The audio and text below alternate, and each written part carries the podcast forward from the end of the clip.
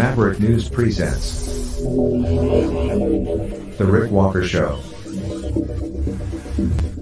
Defrag your mind.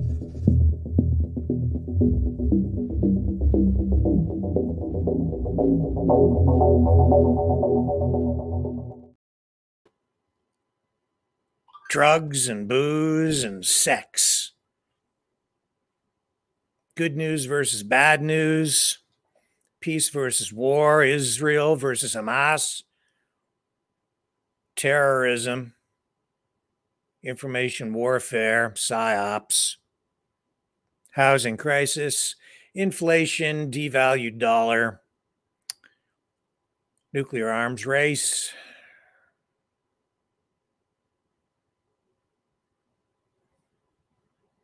gambling, sin, Satanism.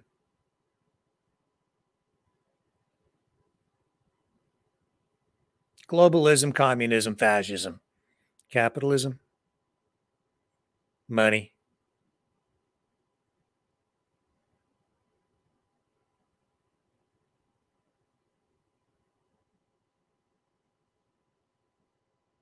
We have a lot to talk about tonight.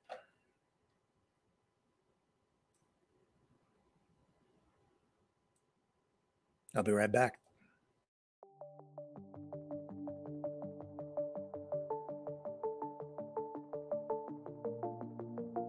Greetings, brave mavericks. Our quest for truth continues. We go beyond fake news. Together we expose propaganda. Together we pull others out of rabbit holes. We are maverick thinkers. We are all unique individuals, individuals, defenders of individual rights and freedoms, credible, trusted, grounded in reality. Maverick News, Maverick News. Defending free speech, free speech, speech. Donate at freedomreporters.com. Do it now. now. Tomorrow may be too late. Too late. Too late. Too late. Maverick News. The world is watching.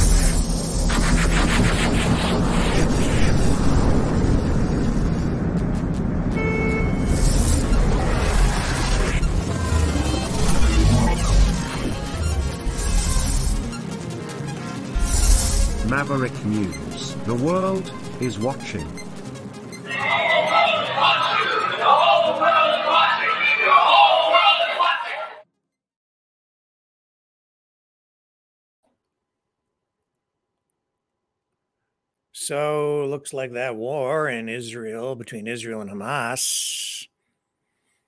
It's they so want it to spill over into the rest of the world. So what are we seeing tonight? We're seeing that there was a terrorist plot, a Hamas terrorist plot that was foiled in Europe.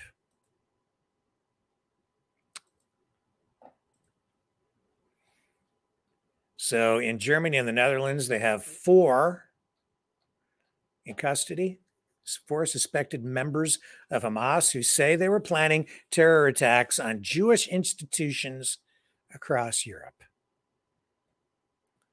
A statement has been issued tonight from Germany's Federal Public Prosecutor's Office that says the four were suspected of membership of a foreign terrorist organization. Three men identified as Abdelhamid Al A and Ibrahim L R, both born in Lebanon, and Egyptian national Mohammed B. So we don't have their full names.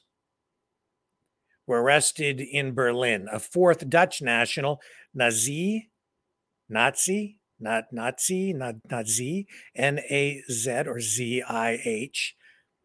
Nazir, again, not his full name, was arrested by Dutch police in Rotterdam, acting on a European warrant. These arrests come two months after Hamas's attack on Israel on October 7th. Of course, we know that more than 1,200 people were killed in that attack. And yet, isn't it strange how so much of that incident has been pushed into the background, almost memory hold? Mainstream media not giving it, you know, nearly the uh, attention now that the Israeli attacks in Gaza are receiving. Hostages still remain detained. Over what? At least half or more than half still still not freed. And this thing drags on. And uh we're seeing that this conflict is not just about now. What's going on in the Middle East? It's it's it's more than that. We're seeing that uh, it is linked to geopolitical objectives on many sides, many countries, many organizations, including Hamas. This really is new territory for Hamas. They've never really done anything or tried to do anything quite like this before. The four men were, according to prosecutors, long standing members of Hamas. They had participated in Hamas operations abroad and are closely linked to the leadership of Hamas's military wing. So, this plot, this alleged plot, if it's confirmed, would mark a significant escalation, does mark a significant escalation of Hamas activities in Europe and specifically in Germany. So far, this group, Hamas, has mainly seen the country as a place to gather, you know, generate funds, spread propaganda, and listen to the rhetoric coming from other countries. You can see who's aligned.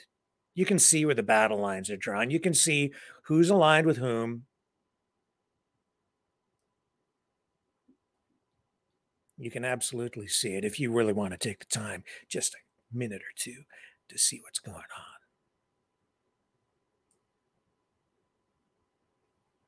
Trying to stay as neutral as I can. Don't like what I'm seeing on either side. But I'll tell you this if you live here in the United States or Canada, and uh, you're you you love your country. Hamas is not your friend. no, they're not. They are not. And it isn't just because of our poor track record in foreign affairs. It isn't just because of missteps, calculated errors hawkish behavior, NATO expansionism. It isn't just because of those things. It isn't just because of Vietnam and Iraq. It, it is an ideological, political, and religious struggle. It's a war. It's an extension of everything that happened in World War II and before. Stretches back to pre World War II, stretches back to the 1930s, stretches back to prejudice and hate and scapegoating, all the way back to the mid 1800s. And how far back do you want to go? Keep on going. I'm just talking about modern history here.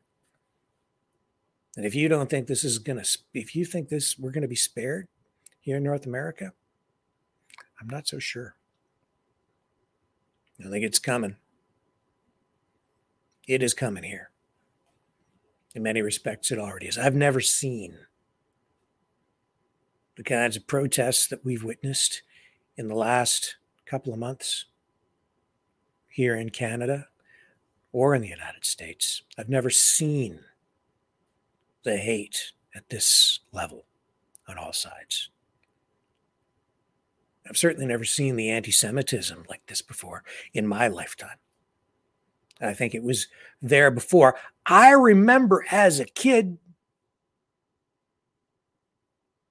I remember as a kid, uh, people using pejorative terms to talk about the Jewish people. I remember. But things got better over time, you know? Seem to. That's why I'm just so. I mean, I didn't, and even when I was a young kid, it wasn't rampant. It wasn't. It wasn't like it is right now. I guess all that censorship and political correctness just kind of forced those views underground. But when you're dealing with attitudes, ideas, ideologies, um, racism, bigotry, hatred, prejudice, tribalism, when you're dealing with all that stuff, I guess it, it, it runs right through the blood of some people, and maybe they don't display it. Maybe they just weren't displaying it, so I wasn't seeing it. Maybe they just knew better than to talk like that around me. I don't know. Now it's all out in the open.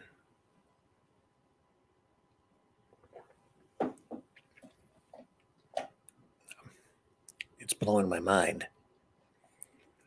On the other hand, I kind of feel like, you know, when you walk into Walmart or a big box store, Costco, you walk in, right?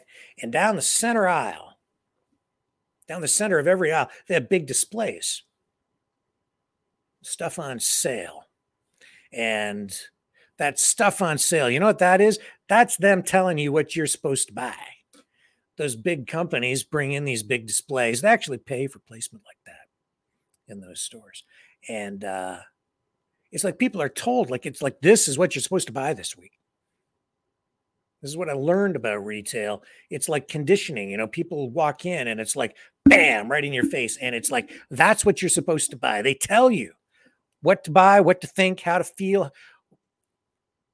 That's it, man. And people do it like they buy it. You buy the stuff in the center aisle because they put a, an attractive price on it. First of all, sometimes they don't even do that. Sometimes they just put it there front and center. So it's bam, smack in your face, impulse buy, pow, they got you. Fancy packaging, big bright signage, bold lettering, powerful messaging, conditioning, priming you with advertisements in print and on radio and on television and online. And then you walk in and you see that big display of the Acme Super Knife Wizmo Gizmo and Kabamo, you're triggered and you just have to buy it. You don't even know why you're buying it. You know when you buy it, it's just going to end up in a drawer someplace, probably never used until finally 10 years later, when you're house cleaning, you're sending it off to the goodwill. But you bought it because you had to have it and you don't even know why, which is what I think sometimes is going on in the streets where people are just conditioned to get out there because they've been triggered, baby. And so a year ago, they would have been appalled to listen to themselves talk, but not so much anymore. I don't even recognize some of the people that I used to know, still do, or thought I did. They're kind of like strangers to me now in some ways. It's odd, but understandable because we're living in a different time and the world is upside down and we're dealing with a whole lot of drugs and booze and psychological conditioning online. We are in the middle of a giant information war and we are the targets of the psyop. You think you have free will? You think you're free? Yeah? What have you ingested lately before sitting down in front of the screen to absorb all the information coming through? Do you think maybe the chemicals and the chemical alteration going on in your brain cells might make you just a little more malleable, a little more open to, shall we say, suggestion? I think so. Maybe. We'll talk about that more later on. It all ties into what's going on in the world. We're going to talk about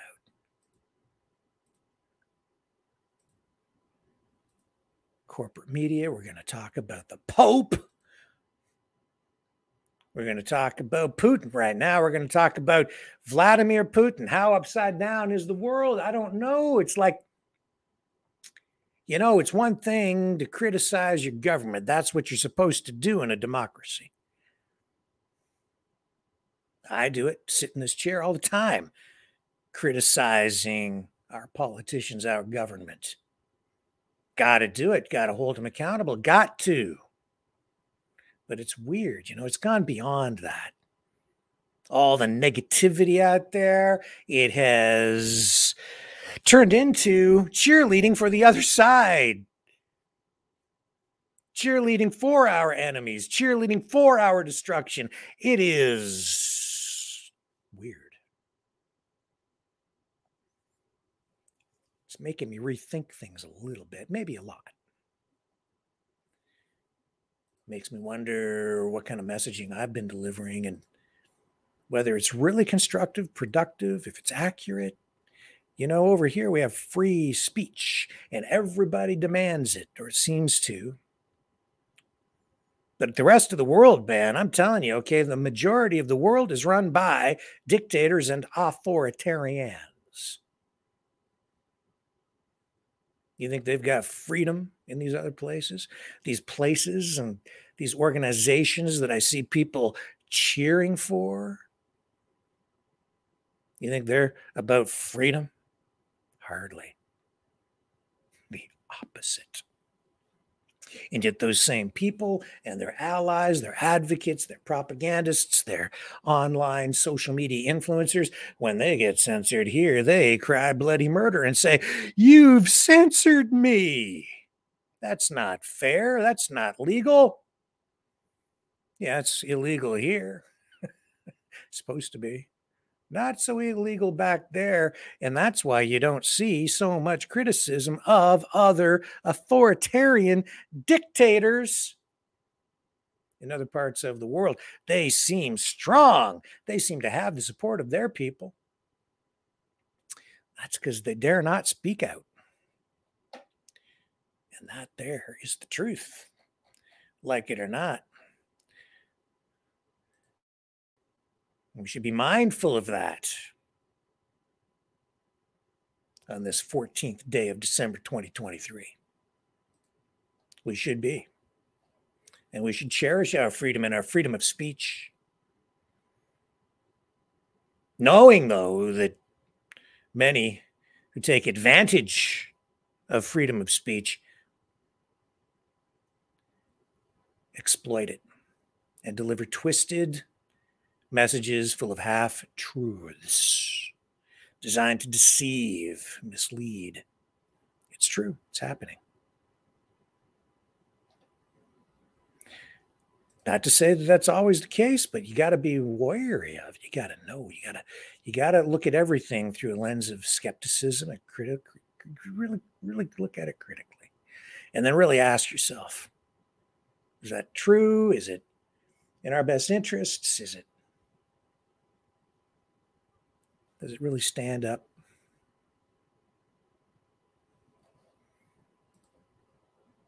You know, today I noticed something about Vladimir Putin.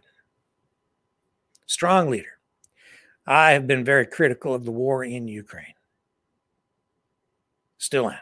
Don't like what's going on there. Don't like all the money that's flowed in there. Still don't think the war had to happen. I think NATO, I think the United States has made a huge error.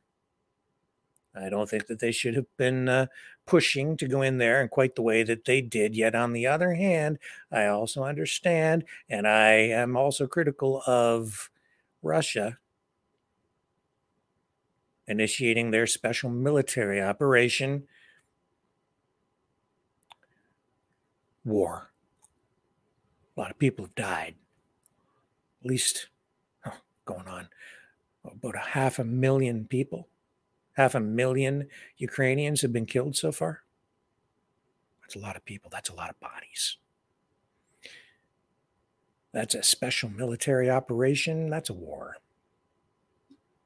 It's a lot of people. That's just reality. I don't even have to speak in critical terms to just state the obvious. I think it's sad. And then today, what are we seeing? We're seeing out of Russia, we're seeing Vladimir Putin and uh, the reaction to his speech over the last 24 hours. It was his end of year news conference. And he's a great public speaker. He answers questions, they just flow. He's just top of mind. A lot of respect for a leader like that. But there were some revealing things in what he said in his speech. And you should be mindful of that as well, especially as we sit here in this country and remember who we are, what we are, what we stand for.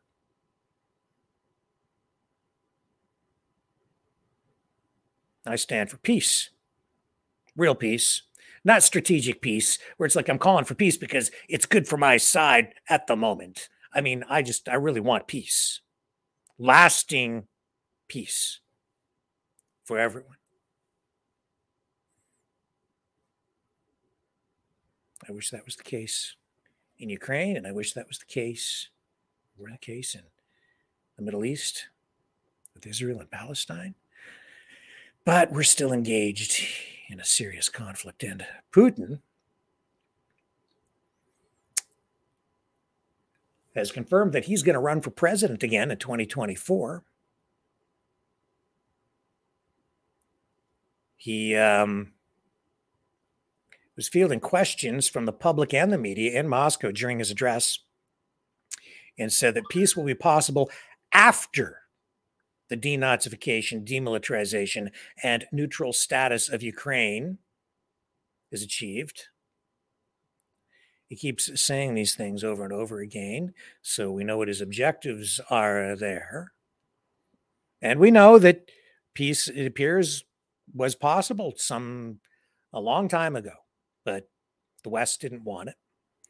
You know, I think it's pretty clear at this point that the United States interest here has been a, couple of things. I think that it's uh, pretty obvious that it's been using the war in Ukraine to just erode, wear down, run down Russian resources. And at the same time, I think that we are looking at some pretty serious corruption with money flowing in. And you know that all of, not all of that has been above board. And we've seen some of these weapons end up in uh, in places they ought not be, and on the black market and on the dark web. We've shown you that right here on this channel.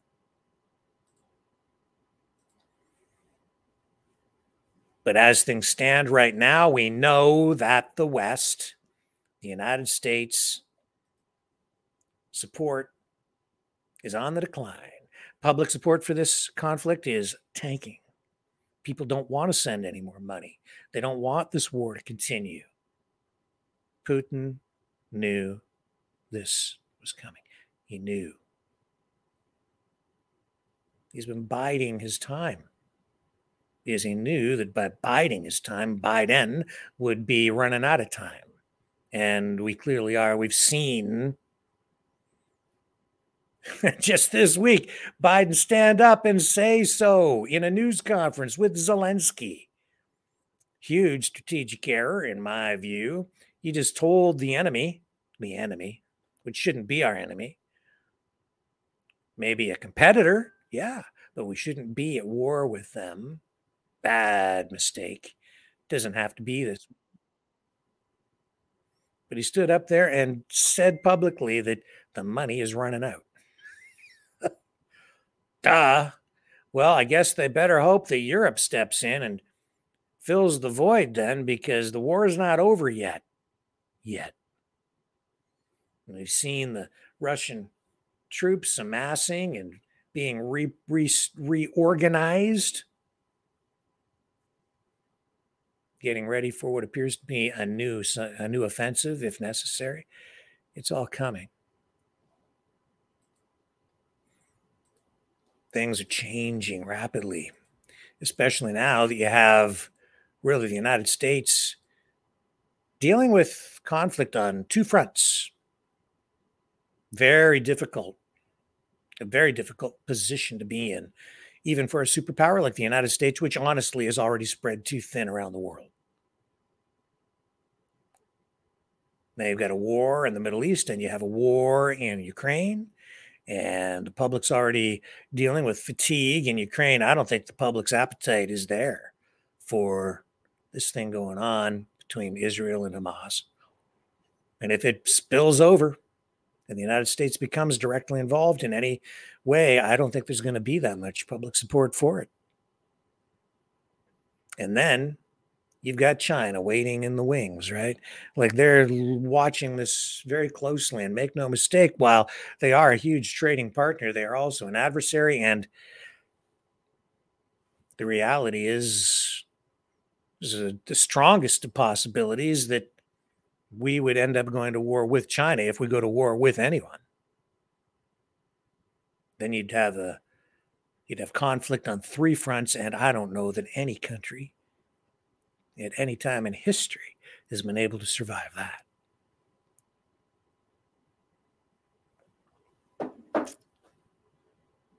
Especially when you're up against such powerful nations as Russia, China, and China is a long ways away. So if they go in and start hammering on Taiwan, just the logistics alone and dealing with that, transporting the uh, the resources, the weapons, the tanks, the armored vehicles, the personnel supporting all of that. Hmm all the way over there.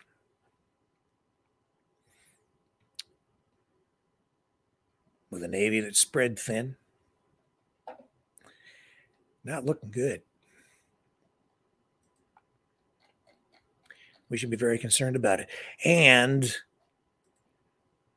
when I'm listening to the language coming from Putin in this most recent speech, the language mirrors what we're hearing from Hamas. The language mirrors what we're hearing even here on the home front. The language mirrors what we've actually been hearing for decades. It's an anti colonialism message. The colonialism has to stop, he says. I get it. I understand the NATO expansionism. I understand his view of the United States as an imperial dominating force in the world. I understand that. Don't entirely agree with it, but I understand it. In some cases, I absolutely see that the United States has been an imperialist force, has acted like one, but not always. And a lot of this stuff is a little more, is maybe, well, really a lot more nuanced than that. Even the situation in, your, in Iraq, honestly people like to think of things in very simplistic terms black and white, up and down, good versus evil. But when it comes to politics, it's never really quite that simple. It's gray, it's gray area. And I don't mean gray and like murky gray. I mean, it's like it's complicated, it's messy. Alliances are always shifting. Each country has its own interests in mind. And even though we have people working toward a one world government, a new world order, it's really two sides working toward their own version of that. You've got a rules based international order that NATO and the United States and its allied countries, you know, they they've been pushing toward through the United Nations, which Russia is a part of. China. This collectivist vision of the future. They, on the other hand, I mean, the, they're nationalists, but they also have a different view, a sort of a globalist view as well. Russia, China, Brazil, India, South Africa, the BRICS nations. It's just about power. It's about money. All these countries, they act in their own best interests in their own ways. They're like gangsters. And this group of gangsters is lined up there, and the other group of gangsters is lined up over here. And they're in competition, struggling for power. That's really what's going on. You, you, you know, one side capitalist, the other side, I think, is taking an anti capitalist position. Russia, China, these communist states, these post communist states, still left leaning and yet hypocritical because they just have their own capitalist system. Mercantilists, the government controlled, the systems are these opposing systems are so similar that it's painful to look at it and have people sit there and tell you that there's a difference in my estimation. But that's that's really what it is. The US dollar they just you know those guys over there they just want their own currency. They want their own world reserve currency. They want to dominate. They want the power. So they're just struggling for the power there was McDonald's in Russia, and now they just call it something else. Same damn thing, though. With a different name. They they had Coke. Now they've just got whatever they're calling it. It's still the same thing. Go to Cuba. They don't have well, they have Coke there too. You can get it. It's not as uh, not as common. They have what do they have there? It's a TuKola. TuKola. They have their own cola. The cola of Cuba. It's all right. I've not it. It's uh, I guess it's what you get used to. I drank a lot of it when I was there. TuKola in Cuba. It was okay. Soap was in short supply. So Russia alleges that Ukraine's government is heavily influenced by radical nationalists and neo-Nazi groups, which, yeah, we've shown you that. Although I'm beginning to wonder, from what I'm seeing, who the real Nazis are these days. Everybody's calling everybody a Nazi. yeah, it depends on who you talk to. Apparently, the Jews are Nazis now. They're the Nazis, depending on who you talk to. Uh, again, I think that a lot of that stuff is just too simplistic to analyze it in that way. But point is, Putin powerful speech went on for quite a while. He says there are about 617,000 Russian soldiers currently in Ukraine, including about 244,000 who were called up to fight alongside professional Russian military forces. But he says there's no current need for further mobilization of reservists. He says an estimated 486,000 people have so far signed up voluntarily as contract soldiers on top of the 300,000 people called up last year, and the flow is not diminishing. We saw that he did just uh, about a week ago. He announced that he uh, he did uh, announce reinforcements. He's going to bolster the number of troops. That uh, not going beyond what we've just discussed right there. But he is very critical of what's going on. Um, very critical of, well, of the West and the vision that the West has uh, for the future, the United States. He says that um, the West's colonialist mindset leads to bullying of other countries, creates wars. He says that uh, leaders in the West feel entitled and appointed themselves as world rulers without the approval of anyone. He says that the rules based international order, well, he says the rules just keep on changing.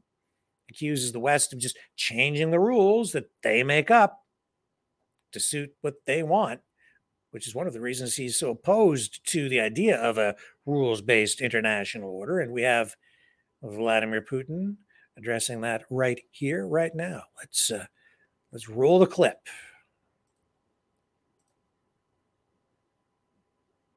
They're trying to create an image of an enemy out of everyone who is unwilling to blindly follow the Western elites. Anyone is at risk, including the People's Republic of China, and a certain point, even India could become that. We, are, we can see the sentiment and the situation in Asia. The trend is clear here. And let me tell you that the Indian leadership is acting independently in the interests of its nation. And I think these attempts would have no point, but still the West continues such attempts. They also try to make an enemy out of the Arab world. They do this selectively. They try to be more precise and careful. They even try to make all the Muslims into an image of a certain hostile actor. Essentially, anyone who pursues an independent policy following their own interests can become an obstacle for the Western elites. That should be eliminated. They're imposing artificial geopolitical constructs on the world by creating closed block formats. We can see this in Europe with decades of assertive NATO expansion. We see this in the Asia Pacific region and in the south of Asia, where they're trying to break down the open and inclusive cooperation architecture. This block approach let me be frank with you, means a limitation of the rights and freedoms of the states for their own development, an attempt to put them inside a cage of obligations. This is obvious. They're essentially depriving them of a part of their own sovereignty, which is followed by the imposing of decisions in other areas apart from security, first of all in the area of economy. We can see this in the relations between the United States and Europe, for example. There is no need to explain that. They're trying to replace the international law with the so-called international order based on certain rules. What are the rules? What is this order? Who invented that? This is absolutely unclear. This is some nonsense. They're trying to embed this into the minds of the people telling them you should live by the rules. What are the rules? And our Western colleagues, especially from the US, arbitrarily impose these rules and teach others how to follow these rules, how you should behave. They're doing this in an openly obnoxious manner. This is a manifestation of their colonial thinking. We keep hearing that from them. They keep saying, you have to, you must. We're seriously warning you. Who are you to tell us that? Do you have any right to give us warnings? It's time to get rid of this colonial thinking. It's time to open your eyes. That era is long gone. It's never coming back. Let me tell you more. Throughout centuries,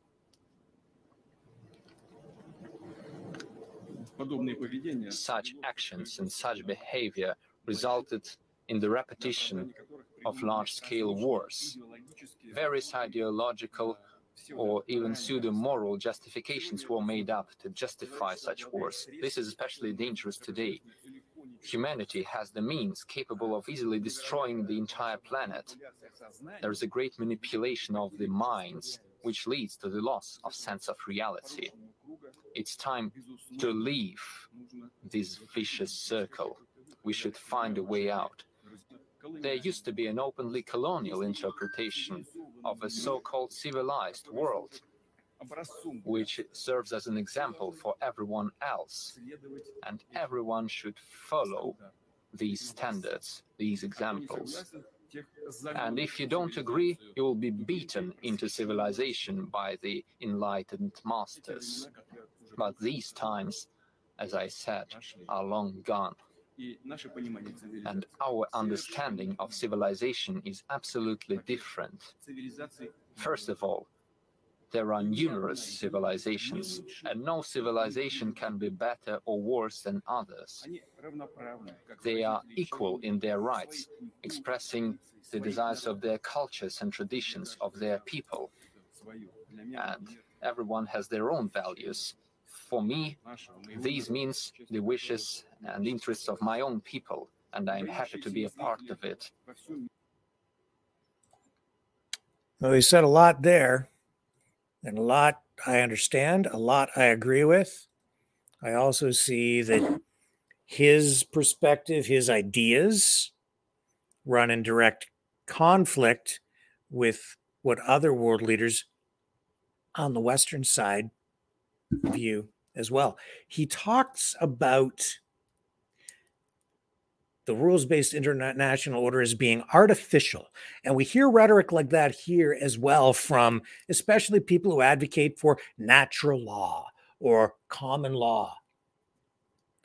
The truth of the matter is, when you're talking about international law, do you know what international law really comes down to? There is no law, it's lawlessness. When you have two countries, two nation states squaring off against each other in international waters in areas where no exact sovereignty has been declared, there's history in the way that conflict or encounters, engagement, relationships have been established. And so there is sort of a natural precedent in terms of behavior and even conflict resolution that establishes something of a protocol or etiquette. But beyond that, there's really no law. You break the law in international waters. Who's there to adjudicate? Nobody. You get into trouble, you get attacked by a more powerful nation state. Who's coming to help you? Well, maybe nobody, unless maybe another nation state intervenes, like the United States, like say country X invades country Y, and the United States comes to help country Y because they got invaded. Well, nothing to compel the United States to do that. The point being, that is natural law. You know what natural law is? That's the law of the jungle. So I understand the ideals, the utopia that some people envision for a one world government. What if there's John Lennon? Imagine there's no country. It's easy if you try. Imagine there's no religion. If you don't have any of those things, what if there's no country? What if there's just one big giant world and we're all just one big that's one world government. It's communism. Could be fascism. Could be a combination. I think what they're moving to have been moving toward is a combination of communism and fascism, a combination. Communo-fascism or fascist common communism, whatever. It's a combination. That's what they've been working toward with the idea that if you have one government ruling over everything, that can then result in a system of law that is agreed upon by all nation states because it's one nation state and any kind of conflict can then be resolved through that system of an international rules based order. Therefore, you could end all wars. Sounds like utopia or a step toward it, but never that simple. And then you have all these other issues that surround that because, as Vladimir Putin said in that clip right there, he says that there are many civilizations. He's recognizing that we are not just one homogeneous people, we're not just one one flavor. We have different cultures, different beliefs, different political ideologies, different religions, lots of different religions.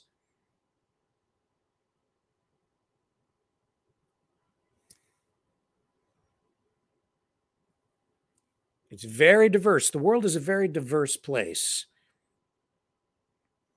This diversity is our strength. Well, no, diversity in Canada, where we're all mixed up now, and in the United States, we have, you know, a lot of mixing of cultures and races and just everything. It's it's a challenge. And certainly globally, it's a challenge. Vladimir Putin recognizes that, but being a nationalist, he wants to preserve what he has. So I totally respect that. I get it. It just puts him at odds with the other people who have this globalist idea. And yet I've watched him in meetings with all these other countries, especially the BRICS nations. And you know what they talk about? Same stuff that the people on this side talk about climate change. They talk about it over there too. Thought it was pretty interesting to to again hear him referring to Muslims. He's defending the Muslims. He's they have aligned themselves. Make no mistake. Britain, Iran, or sorry, uh, Russia, Iran, China, Brazil, all these BRICS nations, they're all lining up, especially Russia China, and Iran. Axis. They're aligned. And make no mistake that Iran does have influence on what's going on between Israel and Hamas. You're seeing these Arab nations lining up against the West. Saudi Arabia is still a U.S. asset there, an ally. NATO. But it's getting complicated, and a lot of these relationships are on shaky ground, have been for a long time. But Russia, absolutely in alignment with these Arab nations, lining up against Israel. They speak diplomatically. Putin speaks diplomatically, but look at what is posted online. Look at what the social media posts on Twitter are coming from Russian officials. You can see they have an affinity for an alliance with these countries that are squaring off against Israel. Yes, they are. This is a prelude, folks, to something much bigger. And as much as it pains me to run this clip of Vladimir Zelensky talking about this very thing, he says that Russia is buddies with Hamas.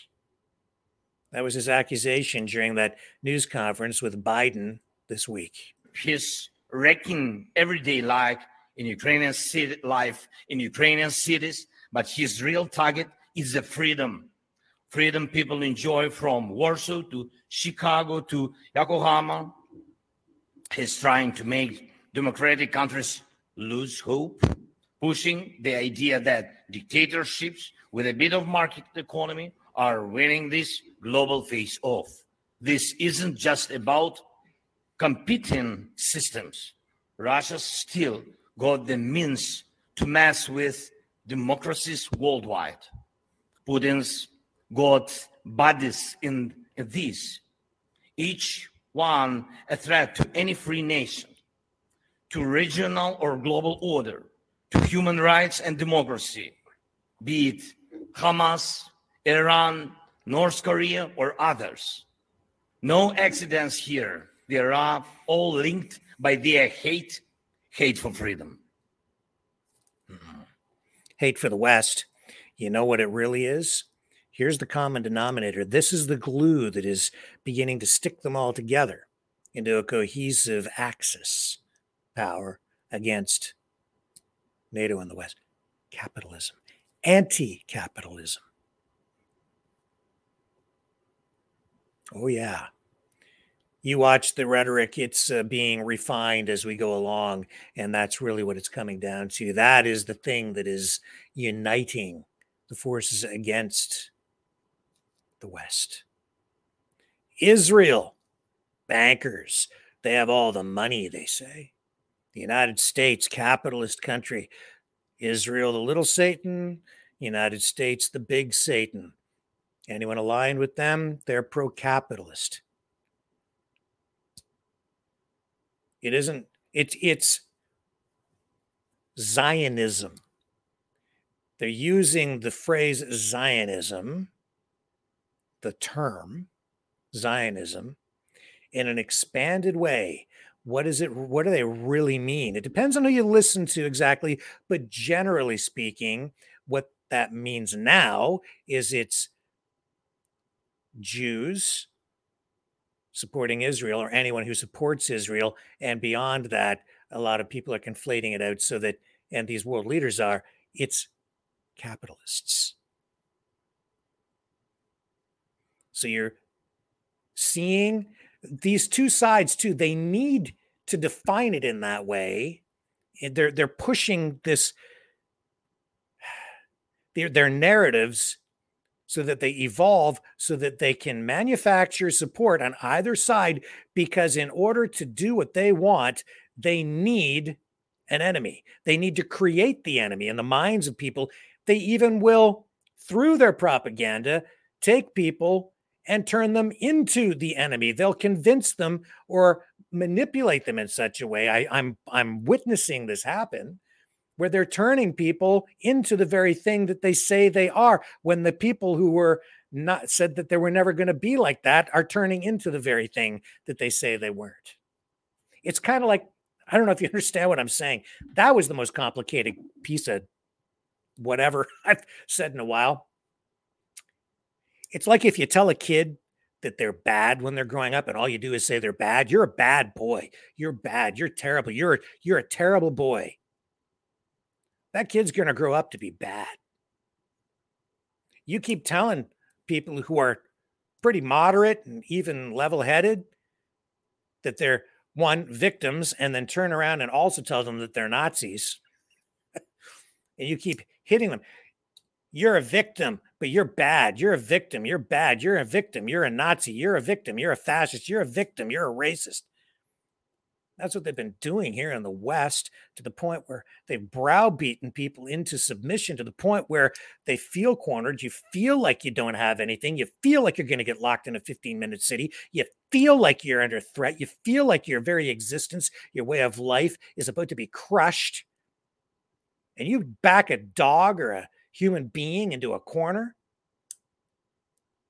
and tell them, you're bad, you're bad, you're bad at a certain point, it's kind of like, well, might as well be bad then. And then they've got their enemy, don't they? That's what's going on in part. So some people who I thought I knew, I don't even recognize them anymore. Or at least I don't recognize some of what they're don't understand some of what's coming out of their mouths.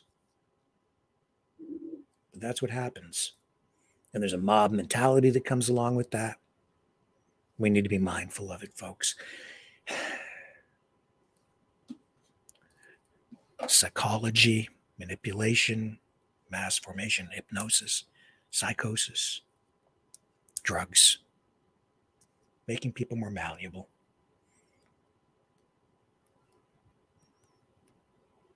And what else did I notice about Vladimir Putin's speech? That, you know, he, he referred to the conflict in Ukraine as a civil war. He says Ukraine has always been part of Russia, makes specific reference to Odessa in that address, says that everybody knows that Odessa has always been part of Russia. See, that's the language, that's the rhetoric that gives the West license to continue with its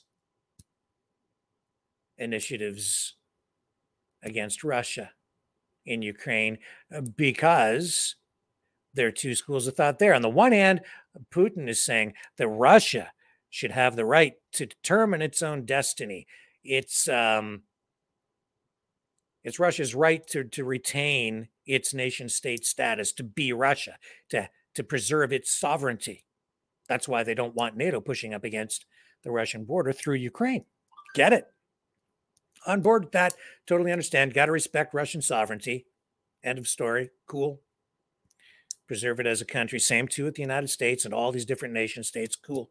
Let's respect the borders of countries, the sovereignty of each nation state to make its own laws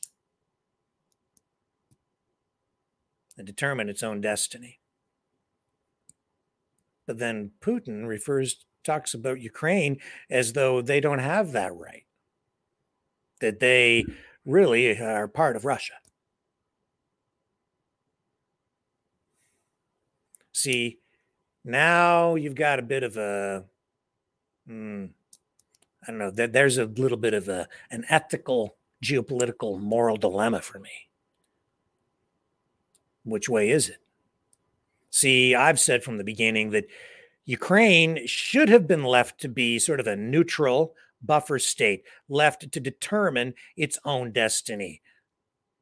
It should have a right to self determination as well, because Ukraine through history has been used like a political doormat by different countries, some of them using it as a pathway into Russia for various conflicts. Such was the case in World War II, occupied by, uh, occupied, right? Um, Russia had control of it. Then the Germans had control of it. And then people who lived there some of them ended up fighting on the side of Russia, and other people ended up fighting on the side of the Germans and the Nazis. And I guess when you're, what would you do if your country, if you were sitting there and one day you've got country X comes in and they say you're gonna you're gonna fight for us, and if you don't like us, you know we're gonna put our thumb on you, we're gonna put our boot on your neck, and then the opposing force comes in, they take over the country. Now they're in your country and they say, no, you're going to fight for us. And if you're uh, allied with them, or if you pledge, have pled, pled allegiance to them, man, we're going to do you in. Which side are you on? You've got a family and you're afraid. You got to join, or maybe you even feel like one side came and liberated you from the other side who didn't treat you well. There was no good option there, in my estimation. I don't know. Wasn't there, wasn't alive, but I've spoken to people who were. Spoke to people who lived through it. Most of those people that I've spoken to over the years are gone now. I'm getting old too, I guess. And here we go again.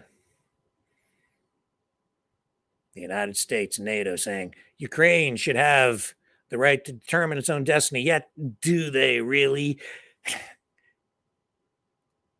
or was it just a coup? 2014, the United States. Was it a CIA coup, color revolution, taking over Ukraine? And what was it before? Well, that was really just kind of a puppet government of Russia. Prior to that, right? I don't know. The reality is, it's like Finland, right, for a long time, sitting on the border of Russia. One of the first things I learned in my political science classes when I was in university. The Finland, they talk about other countries sort of around Russia and the Soviet Union, and they talk about the Finlandization of X country. What do they mean by that? It meant that if you're Finland, right up there on the border of a superpower like Soviet Union or Russia, you have to live with the reality of living next to a superpower. You've got a giant dinosaur, and if they roll over, they'll crush you because you're just a little country. So you have to do what they say. Just like Canada, honestly, living, existing right next to the United States, superpower, we toe the line. The United States wouldn't have it any other way. Why do you think we didn't build the Avro Arrow fighter jet? The United States didn't want us to. That was just a little too much power for us to have, even as an ally. And yet, some people today are questioning how allied we are with the United States. Just talk to Lieutenant Steve Rogers. He's ready to, uh, you know, come up here and do something with his SOS campaign and uh, worried about Chinese influence. And I don't think he's entirely wrong. So maybe it's a good thing we're not building fighter jets up here. They would have been up here maybe a while ago because of all the Chinese influence we're seeing in our society and within our government, the corruption, the money flowing, the level of Chinese influence in our institutions, including our universities and Chinese police stations on Canadian soil. Oh my goodness. How far can we be trusted? We have that level of foreign influence within our government. But if Putin is talking about Ukraine as though it's a civil war, suggesting that it's really Russian territory anyway, I get why I, you know, you see now you've justified the Western argument for continued military intervention in that country if you believe in the existence of an independent Ukraine. And I think that that would be in the best interests of both parties, honestly, is if you could have an independent Ukraine, independent, truly independent, neutral, act as a buffer between the two. Now, both sides agree to stay the heck out of there. Leave the Ukrainian people alone to determine their destiny on their own and to trade with whomever they want, to, to do whatever trade deals they want to do. But no, can't have that. No, gotta have gotta have control over it, I guess. So you create the illusion of sovereignty within Ukraine, I suppose, but it's not going to matter which side wins. You're going to have one side or the other controlling it, and I think we know where that's going ultimately. I was saying before, though, you know, I don't long like I've been saying all along. I don't think Putin really wanted maybe even still doesn't want to have to control all of Ukraine because I think he's going to have to deal with a lot of resistance there if indeed Russia does take over. But I think we might be headed that way now that it's been stated publicly that the United States is uh, getting to the end of its uh, funding train for Ukraine. What a incredible waste! What what a waste of human blood.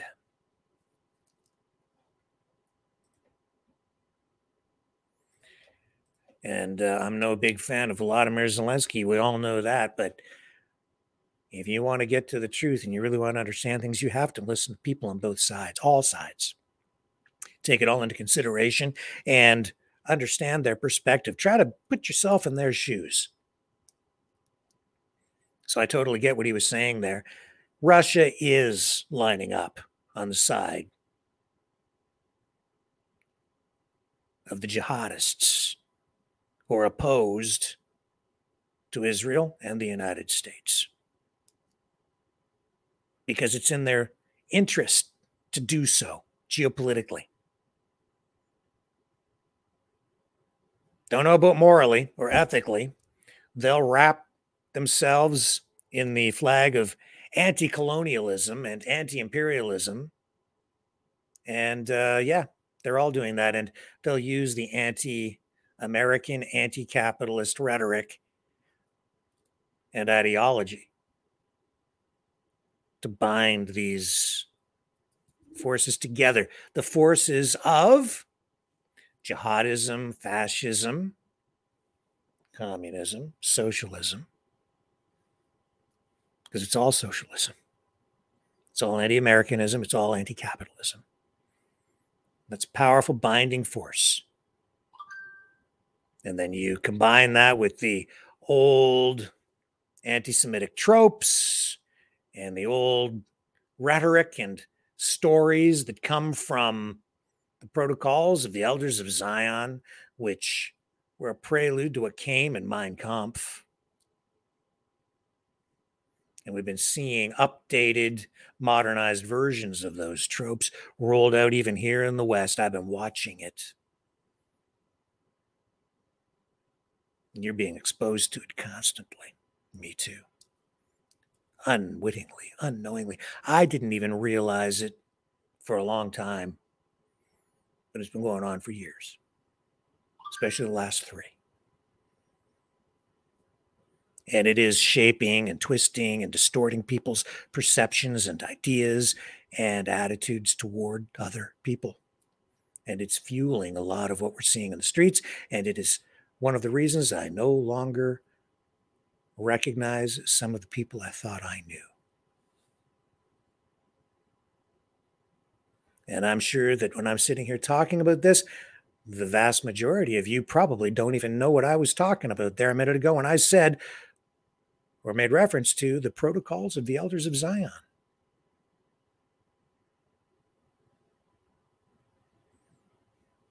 Hate to even direct you to it. Don't mean to, but I'm making you aware of it because it's at the heart of this ideology. And it's dangerous stuff. It's powerful. It's been around for a long time. It was definitely a factor in the anti Semitism that accompanied World War II. And it was an inspiration to Adolf Hitler.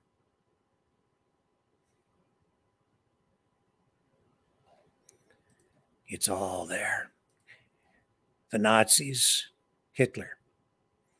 They didn't they they, they didn't invent racism.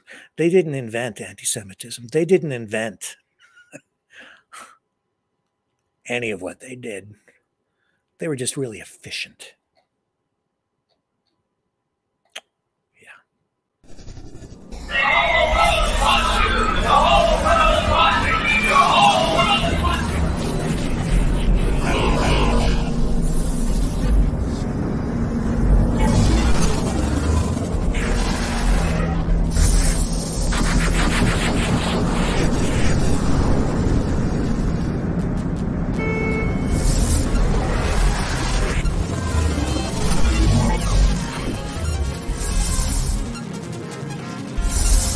Maverick News. The world is watching.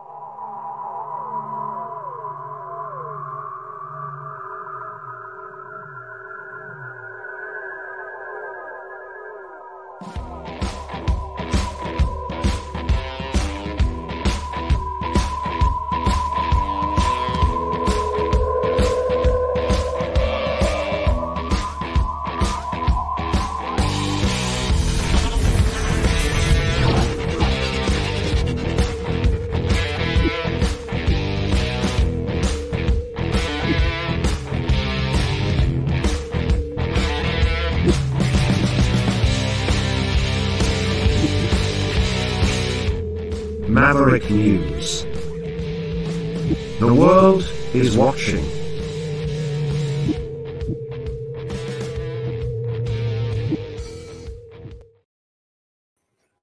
All right, let's move on to some other stuff. I've been going on about all this Israel Hamas stuff for too long. But this is kind of related in a roundabout sort of loose way. Julia Roberts.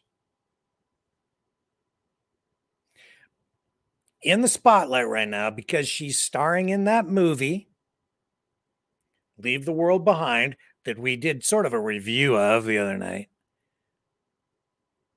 She plays a mom who, you know, decides we're going to leave the world behind. We're going on vacation.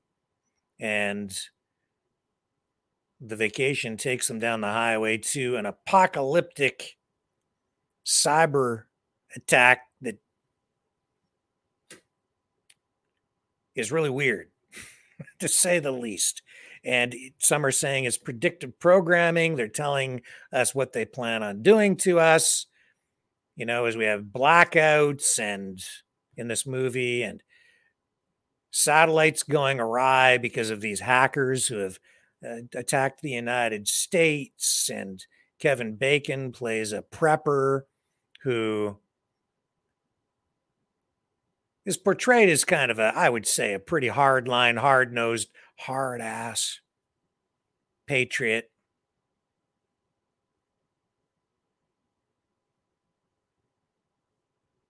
Comes out on his porch with a gun and basically tells the people that he knows to get off his property. Get off my lawn. It lays out the premise for a race war, a civil war within the United States. All of it kind of unfolding because of, um, or the, the, the, the main thrust of the attack is some entity or government or people within the government itself that uses cyber warfare against the people. And society falls apart because computer system the internet's all falling apart. A lot of messaging in there. But you know the movie itself produced in part by the obamas.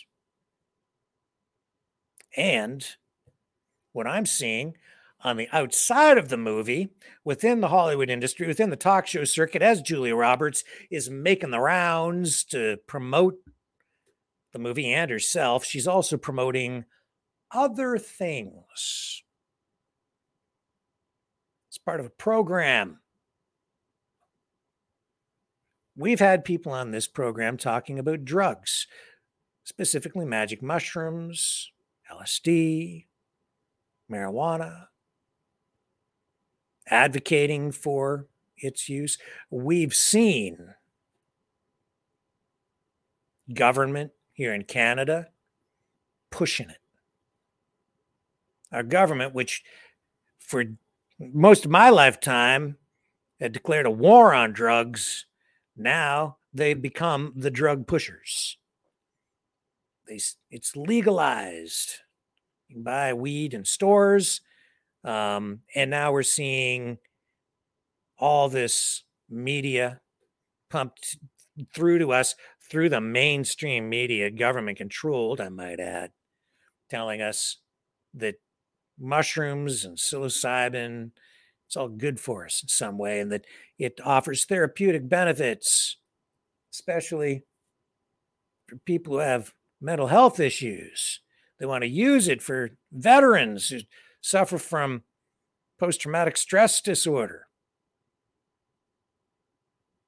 I'm not convinced. I understand you guys, you know, you're going to have your own views on this. Everybody does, but I'm I'm afraid because of what I've been watching, especially over the past year, and because of what I just saw today with Julia Roberts being interviewed on what's this guy's name? I don't watch him. Um, typical Hollywood stuff. Andy Cohen, right? Okay. Andy Cohen. They make uh, make make make a very public display of his homosexuality. You just Google the guy's name, and they're like, "Is Andy? Does Andy Cohen have a husband?" I don't really care. You know, it's all celebrity talk. They also make a big deal out of him being Jewish, as you'll see in this clip. Just look behind him, you'll see it. That's okay. I'm just saying it's what that side pushes these neoliberal, you know. He's so, I mean, and Julia Roberts, she's on the left for sure. Then she makes this movie, which is produced by the Obamas, viewed by many, and maybe it is predictive programming telling us what they're about to do to us, or even what they are doing to us right now with this futuristic, apocalyptic, set in present day, sci fi, not so science fictiony, maybe reality based conspiracy theory, reality thing movie. And then what does she talk about on this show? What was the hardest drug she's ever done? That's the question for her. And she provides an answer. Um, well, maybe you've already maybe you've already seen the interview. Maybe you're you've seen the stories about this. Come on now. I want to get this up full screen. All right, let's do it this way. We'll do it this way.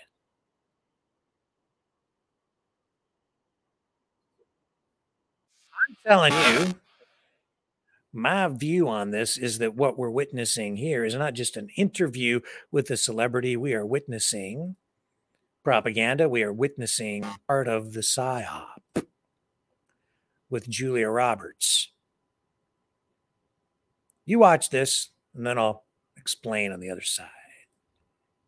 Julia kept us on the edge of our seats in the Pelican Brief, but she's about to star in the clubhouse version of a hair raising legal thriller. Julia Roberts, the time has come for you to plead the fifth. Here we go. I have three questions. Okay. You may plead the fifth I'm starting to sweat. to only one. I am too. Okay, so you have three questions and I complete the fifth to only one. It. Exactly. All right. Julia, Yes. who is your least favorite real housewife of all time?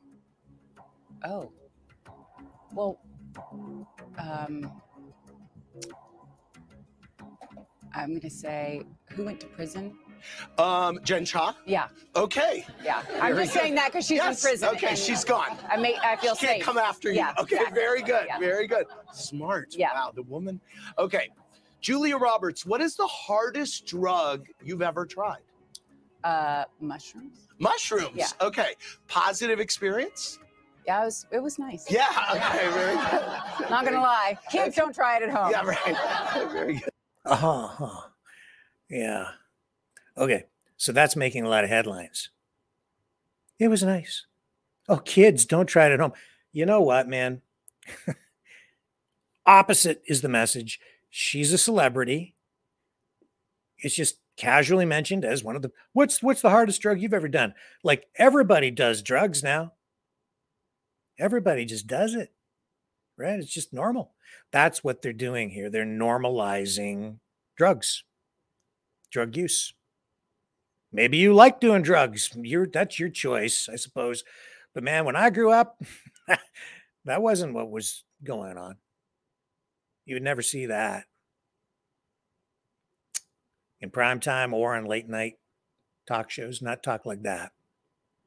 Not really. Well, I mean, you saw it through music. You saw it in rock bands. You saw it in the music industry. Heard it, right? But not on television. Not like that. And you know, movies. You saw references to it, of course. Just, but it's it was always sort of taboo, right? Taboo. Now it's promotion. I see it all the time. I hear it. I tune into CBC radio. I've heard so much talk about, you know, the benefits of LSD. I don't know, man. I'm not convinced.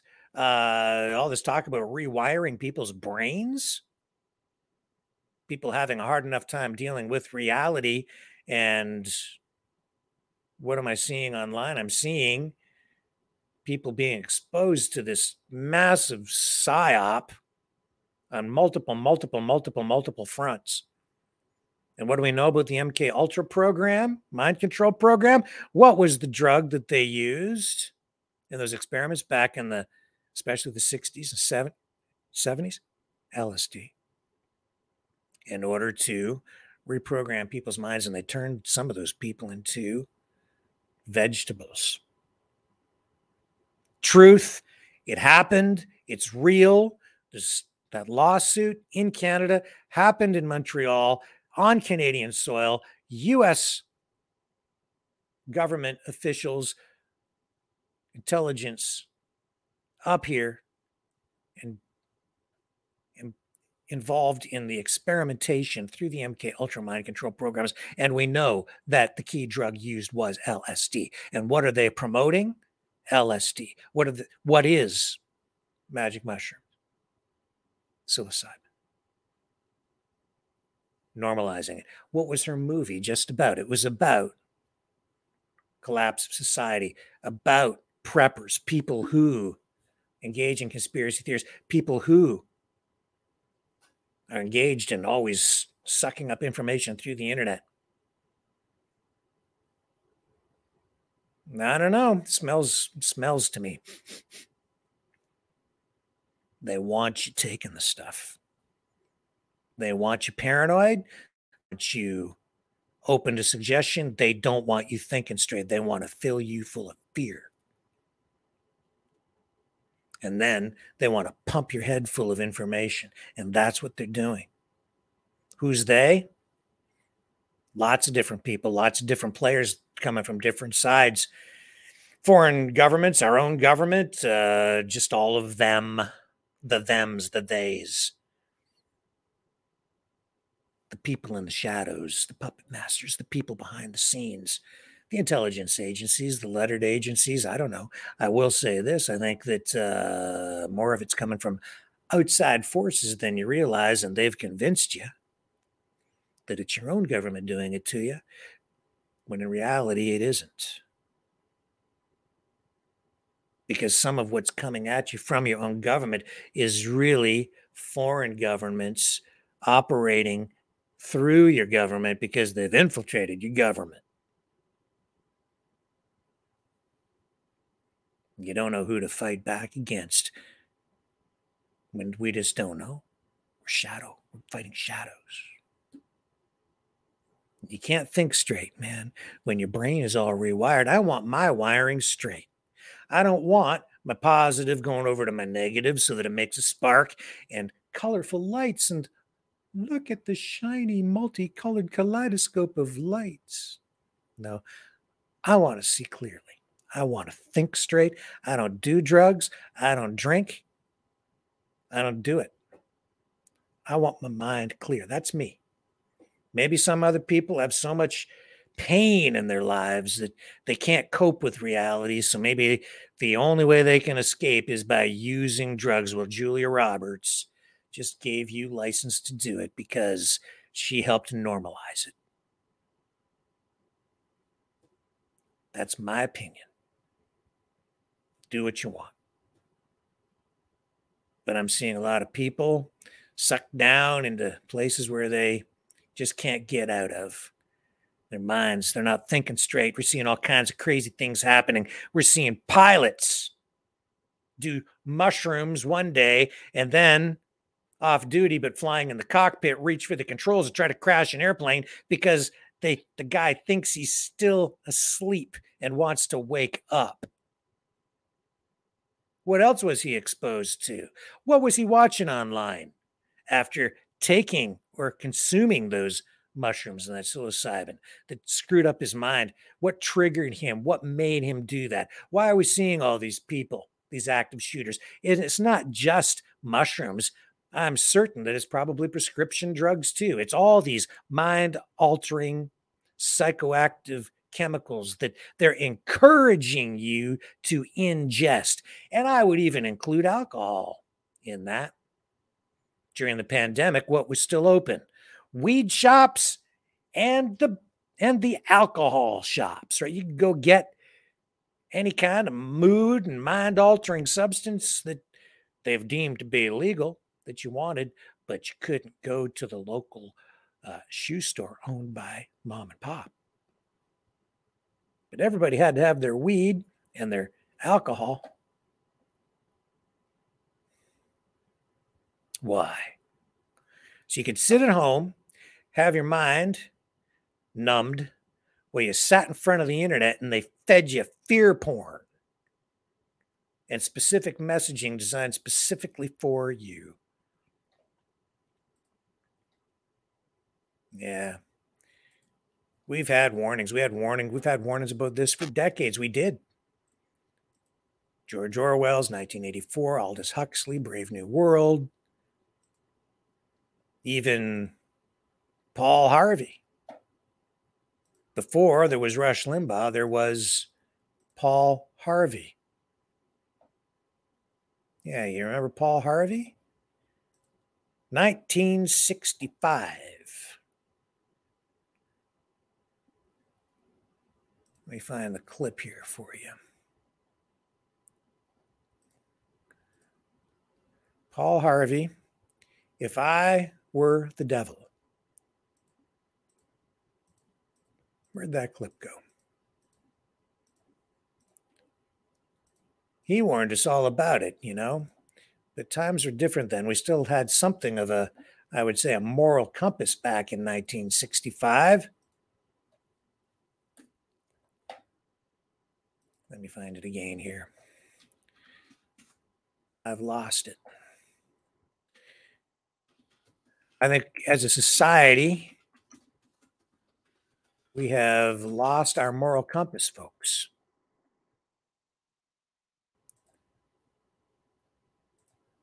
Paul Harvey tried to warn us about it.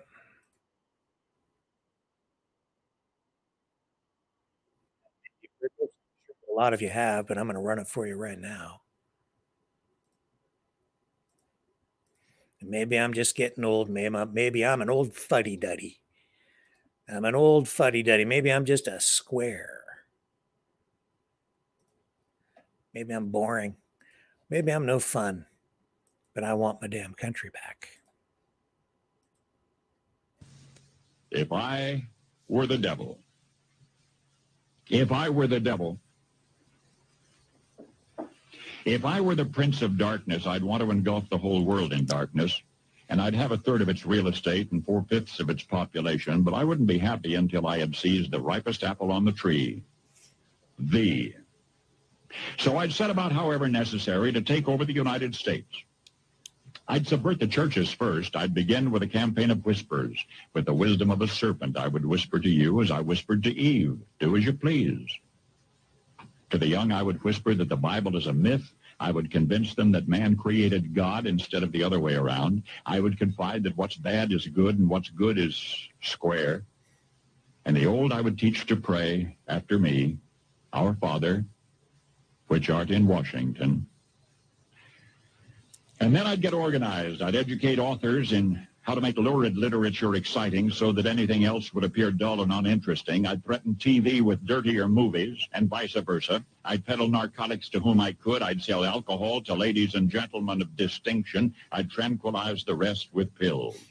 If I were the devil, I'd soon have families at war with themselves, churches at war with themselves, and nations at war with themselves, until each in its turn was consumed and with promises of higher ratings, I'd have mesmerizing media fanning the flames.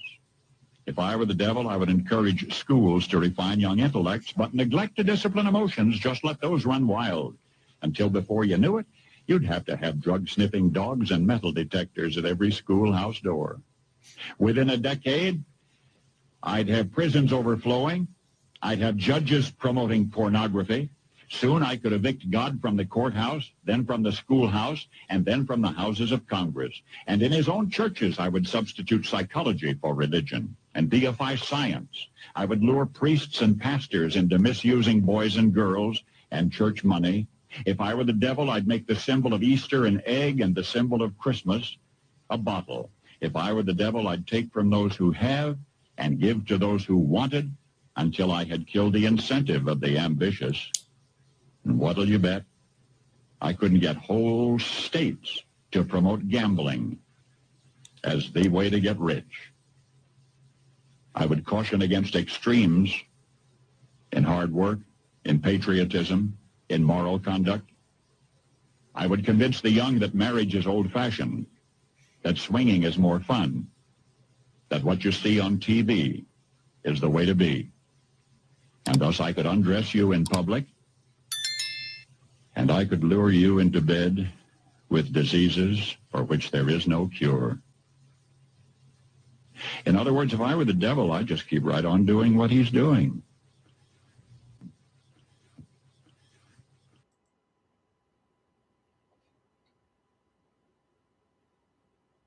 Yeah.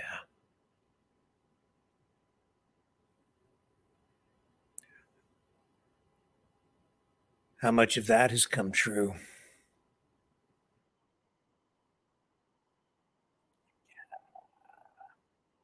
All of it. What did we see today? In my home province of Ontario, the Premier, Doug Ford. He says that um, they're going to allow beer and wine sales in Ontario convenience stores by 2026. Made an announcement today. News conference. Yeah, got to give people more access to the booze. More societal problems from that drug than probably any others. So let's make it more accessible. Here's Doug Ford. Thank you for joining us for this very special announcement. In 2018, we made a promise to you. We made a promise to the people of Ontario to bring beer and wine to convenience and grocery stores across Ontario. Today, we are thrilled to be delivering on that commitment with the largest expansion of consumer choice and convenience since the end of Prohibition almost 100 years ago.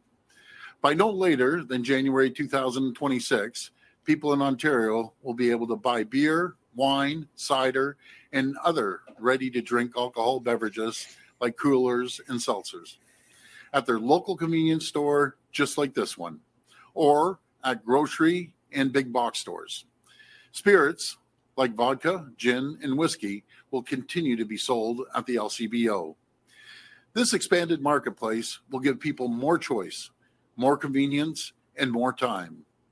Folks, we all have busy lives, so just imagine on a Friday night in December, instead of being stuck in a long lineup at the LCBO, you'll be able to pop into your local convenience store or grab a bottle of wine at a, a local retail or big box store before heading out to the holiday party.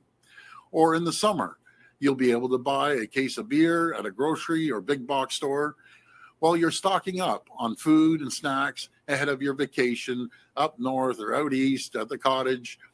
These new rules finally put Ontario in line with Quebec and other provinces and pretty well everywhere else in the world because there's absolutely no reason that people in Ontario shouldn't enjoy the same convenient shopping experience as other Canadians do. In addition to the expanded marketplace, we're going to remove restrictions on the size of bundled packages so that people can purchase a 12 pack, 24 packs, or even 30 packs of beer, cider, and ready to drink alcohol beverages, regardless of where they make their purchase. And we're going to make sure Ontario made products, including wine and craft beer, continue to receive dedicated shelf space. And that local producers receive the supports they need to grow their sales and protect their workforce. This new open marketplace is going to create new opportunities for local brewers, wineries, and retailers. It's going to support local jobs. And most importantly, it's going to give people more choice and convenience. Friends, since we're first elected in office in 2018, our government has been working hard to make life easier and more convenient for Ontario families. All across government, we're putting customers first. We're modernizing outdated regulations and reducing and eliminating unnecessary red tape that costs people time and money. We're working for you. Thank you to everyone for joining us today. Happy holidays, Merry Christmas, and may God bless the people of Ontario. Thank you. Okay, whatever. We've heard this kind of rhetoric for a long time. And your second. Okay, let's take another quick break while I uh, get this thing. up.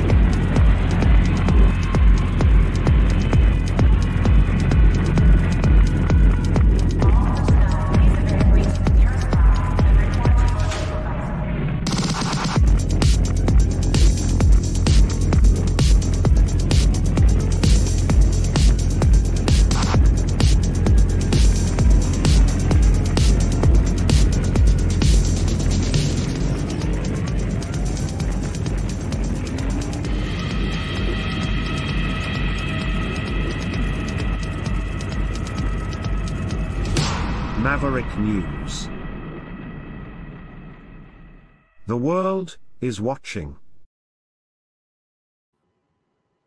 Okay, so we're just going to dip back into that for just a moment because I do want to run his response to these questions about safety and the impact on society. Here we go.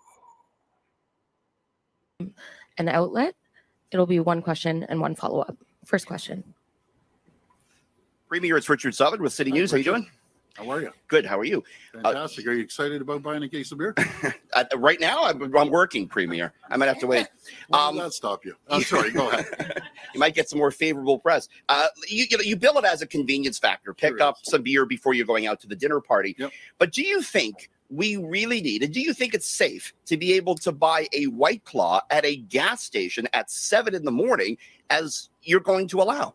Yeah, absolutely, Richard. You know, we got to start treating people like uh, adults here in the province. It's right across our country. It's across all 50 states. To be very frank, it's across the world.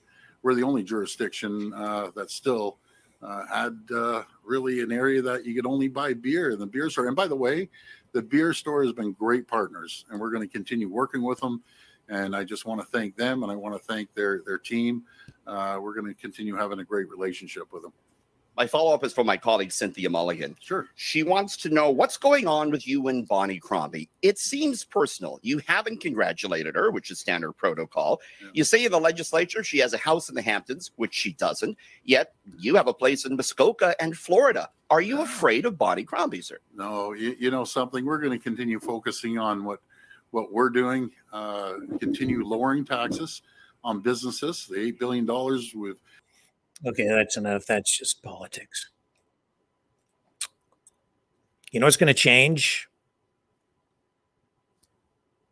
where I live because of this? It's going to start looking a lot more like big cities in the US. When I go to Detroit or I go to other big cities in the US, the people working in convenience stores and gas bars, they're sitting behind often bulletproof glass. When I go to a convenience store in my hometown right now, they're just sitting out in the open. Everything, all the merchandise is just out there in the open. And in a lot of places, you know, in, in these bigger cities, um, when I go visit, all the alcohol is kept behind the bulletproof glass, or it might be out in the open, but um, more robberies, more desperate people. You're going to see more crime, I think, as a result of that. And you'll likely see people behind bulletproof glass or plexiglass at a minimum, where uh, people can't get to them. I mean, we're we've started to see some of that anyway, right? Because our society is deteriorating in such a, a dramatic fashion. Because again, we've lost our moral compass. Um, we're seeing an attack on the middle class. We're seeing more poverty, more homelessness, and more mental illness, more drug use, more addiction, more alcoholism as a result of all these societal pressures, pressures. This is I mean, I'm all for the free market. I I like freedom, I like convenience. I'm not I just throwing it out there. There's going to be a downside.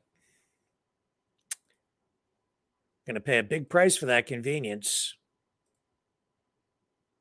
I just uh, I I miss the before times.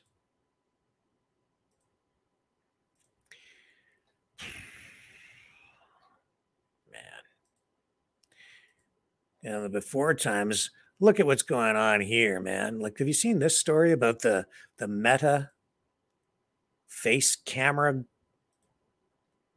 It's, it's eyeglasses and it's a camera so people don't know you're wearing a camera on your face. People are worried you know you're worried about the lampposts out in front of your house because of you know the 15 minute city stuff no no no no. This is the stuff you should be focused on right here. Face camera held a new age of surveillance. This is yahoo news. So this reporter brian chen he's had these uh, glasses from meta to test drive so he's been wearing them for two weeks they're $300 they're ray-ban meta glasses they work like a phone that you wear on your face. It says meta can help you live in the moment while sharing what you see with the world. You can live stream a concert on instagram while watching the performance. So just what you see is what they get, as opposed to holding up a phone. So they're trying to shift away from computing on a smartphone. You know, you're holding up your phone on a screen and they just want to put it on your face. So it's almost like it's the next step toward integrating the metaverse into your human experience. Meta, Apple, and Magic Leap have all been hyping mixed reality headsets that use cameras to allow their software to interact with objects in the real world. So, Zuckerberg Tuesday posted a video on Instagram demonstrating how the smart glasses could use artificial intelligence to scan a shirt and help him pick out a pair of matching pants. Wearable face computers, the company say, could eventually change the way we live and work for Apple it's uh, which is preparing to release its high-tech goggles, the $3,500 Vision Pro headset. Next year, a pair of smart glasses that look nice and accomplish interesting tasks are the end goal. So, for the past seven years, it says here, headsets have remained unpopular, largely because they are bulky and aesthetically off putting.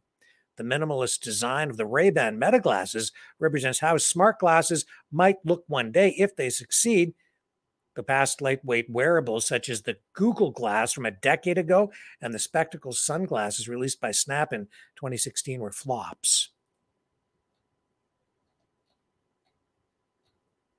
Talks here about um, this guy testing them out, said they were kind of distracting while he was wearing them. It diminished his ability to perform at uh, a top level when doing things like rock climbing because they were distracting to him. But um, says here that privacy is the main concern. Privacy eroded, it says, to inform people that they are being photographed. The Ray-Ban Meta glasses include a tiny LED light embedded in the right frame to indicate when the device is recording. When a photo is snapped, it flashes momentarily. When a video is recording, it is continuously illuminated says as i shot 200 photos and videos with the glasses in public including on bart trains on hiking trails and in parks no one looked at the led light or confronted me about it and why would they it would be rude to comment on a stranger's glasses let alone stare at them So just uh, you know, it just it normalizes the use of cameras everywhere. It's not the lamppost in front of your house.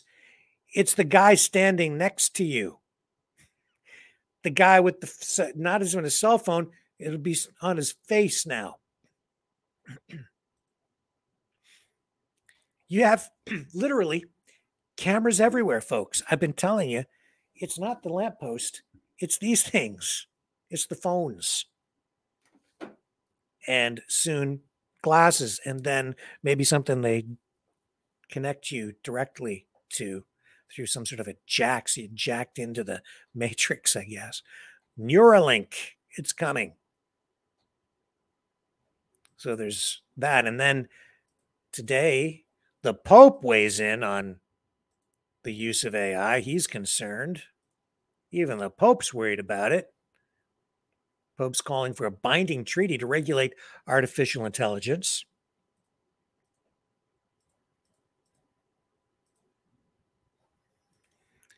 And I don't want to scare you. I just want to alert you because this is coming whether we like it or not.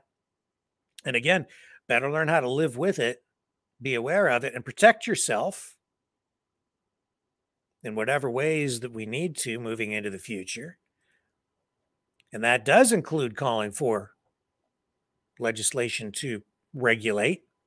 I think this technology has already progressed to a point where it might already be dangerous to us as humans. Pope Francis, it says here, called for an international treaty to ensure artificial intelligence is developed and used ethically, arguing that the risks of technology lacking human values of compassion, mercy, morality, and forgiveness are too great. Francis added his voice to increasing calls for binding global regulation of AI in his annual message for the World Day of Peace, which the Catholic Church celebrates each January 1st. The Vatican released the text of the message today. For Francis, the appeal is somewhat personal. Earlier this year, an AI generated image of him wearing a luxury white puffer jacket went viral, showing just how quickly realistic deepfake imagery can spread online. We're seeing a lot of deepfake stuff, which is another reason why I question everything I'm seeing now. Even the non-AI stuff, the uh, the tools available even to me as a video producer are mind-blowing. Just yesterday, I was fed an ad for some video assets to produce special effects with explosions to make it look like things are in a war zone. And as I was looking at these prepackaged effects that you can roll into various kinds of video production that I can do right here on the computer I'm on right now, you can make stuff look very, very real. You could fabricate an entire war online and convince people that it's real when it isn't. And we've been seeing stuff coming out of both of these wars that are absolute fabrications 100%. Not all of it, but some of it. And it's being used to manipulate people. That's also part of the psyop.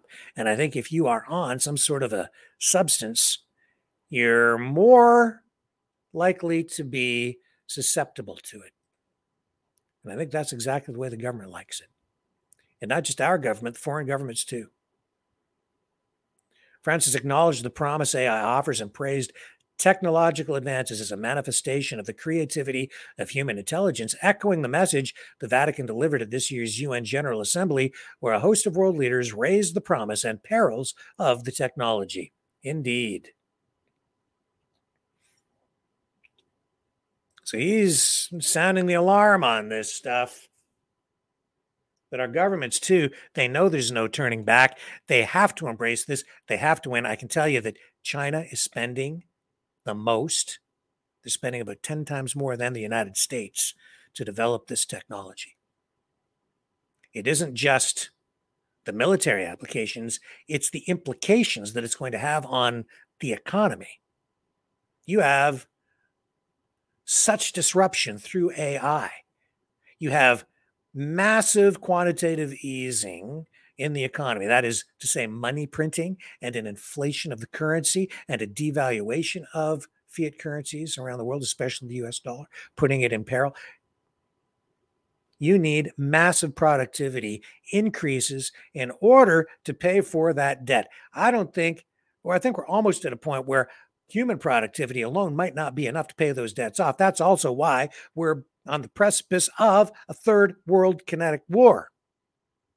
But AI could offer a path to a solution. AI could create massive, massive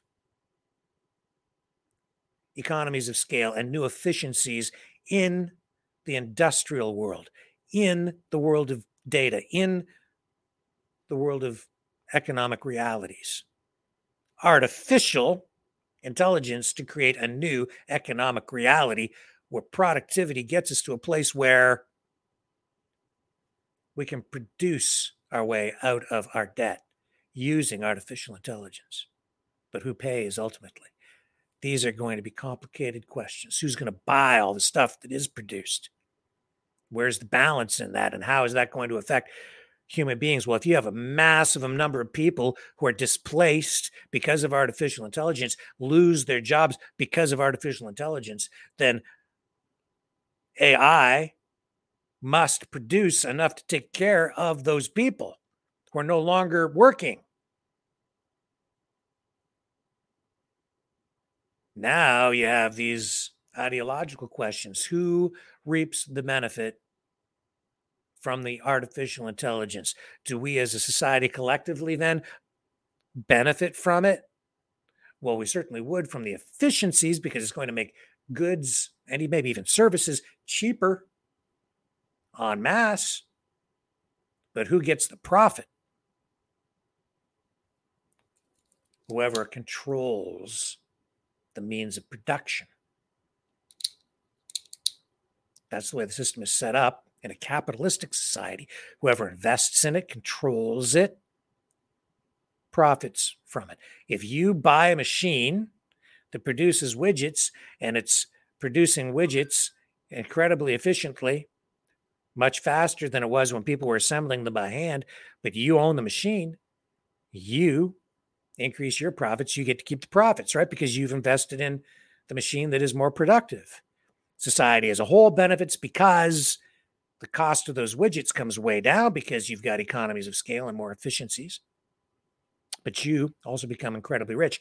Society benefits with lower costs, but doesn't partake necessarily in the profits directly.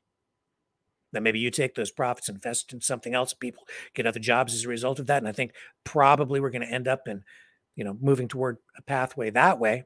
And society as, a whole will prosper. But what if there is no alternative employment for people?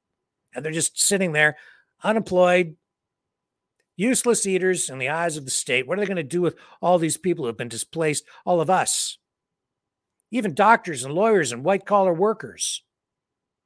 What are we going to do with them all? What's the government going to do with everybody? Now you're just a burden on society. You're not producing anything. You just need your food and your water and your shelter and your car and your yard and your dog and your drugs and your pharmaceuticals and your health care. And you want all this stuff and you want it for free and you want it right now and you got to have it. And if you don't have it, then you're going to get out on the streets and protest and you're going to be angry with the government because you're not living. You're just existing and you want more, and the government's promised to keep you. And you're going to get massive crowds out into the streets protesting because everybody's unemployed, can't afford to put food on the table, got no job, got no income. But the big man at the top, he's got the machine, the AI intelligence machine, and he's controlling the world. How's that for a dystopian future? And what are they going to blame it on? Capitalism. Mm.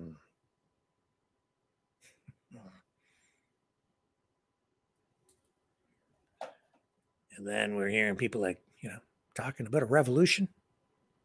Think that might spark one? Maybe. Could happen sooner than we think. One year, two years, three years, four years, five years. I think we got that long. I'm hearing that Maybe they've discovered something already that they don't want to tell us about because it's just so darn scary. I do know this AI, once you get to AGI, artificial general intelligence, man, I've been playing with it myself. And this stuff is powerful and it's fast and it's going to grow at an exponential rate. It already is. Within the past year, I've seen such a huge explosion in the use of AI. We're not ready. We've barely learned how to deal with the internet. God help us all because uh, the Terminator is coming. The New World Order. Government overreach. The Great Reset. Mainstream media lies. Now more than ever. Independent voices are needed. Donate now at freedomreporters.com. That's freedomreporters.com.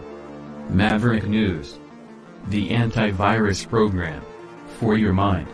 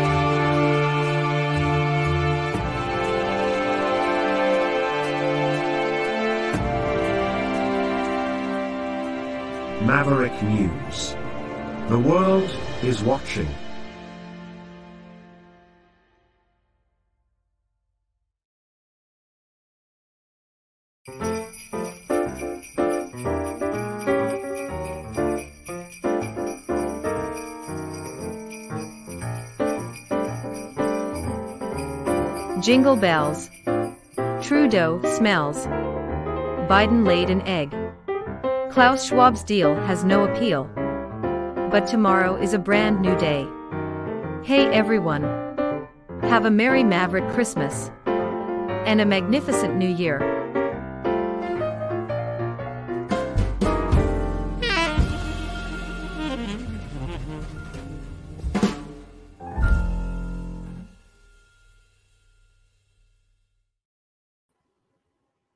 Like it. Makes me smile. Makes me feel like a kid every time I run that thing.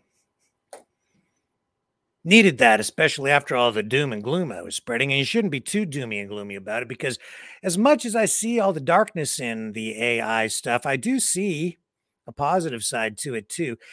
And I'm not all, you know, negative about it. I do see that, you know, if we just prepare ourselves, we can be okay. Yes, we can.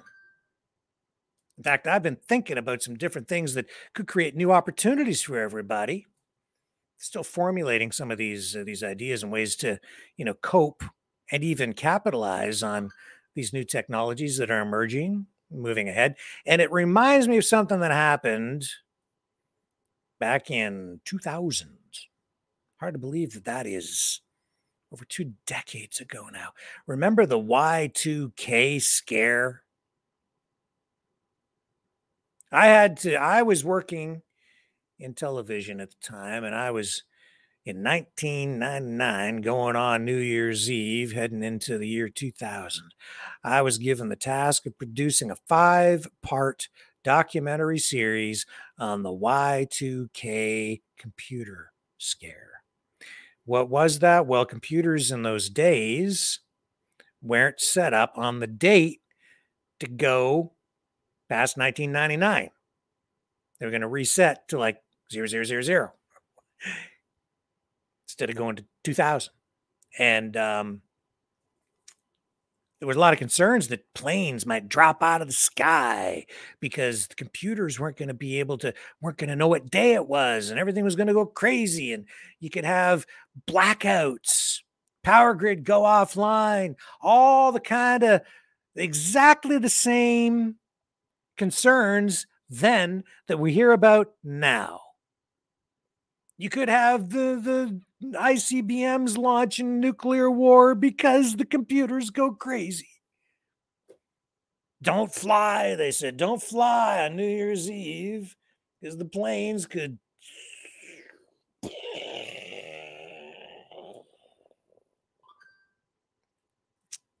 So I had to do a five part documentary series. I had to go around and do a bunch of interviews with, with experts.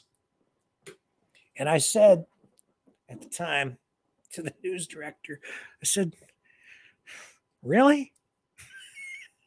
I don't know if I really want to do this story. It's pretty dark, and uh, I'm not, I don't really know if I believe it. Anyway, a lot of talk about it at the time. So I did this, I did the whole series. It was all vetted. And uh, it went to air right up to the day of New Year's Eve.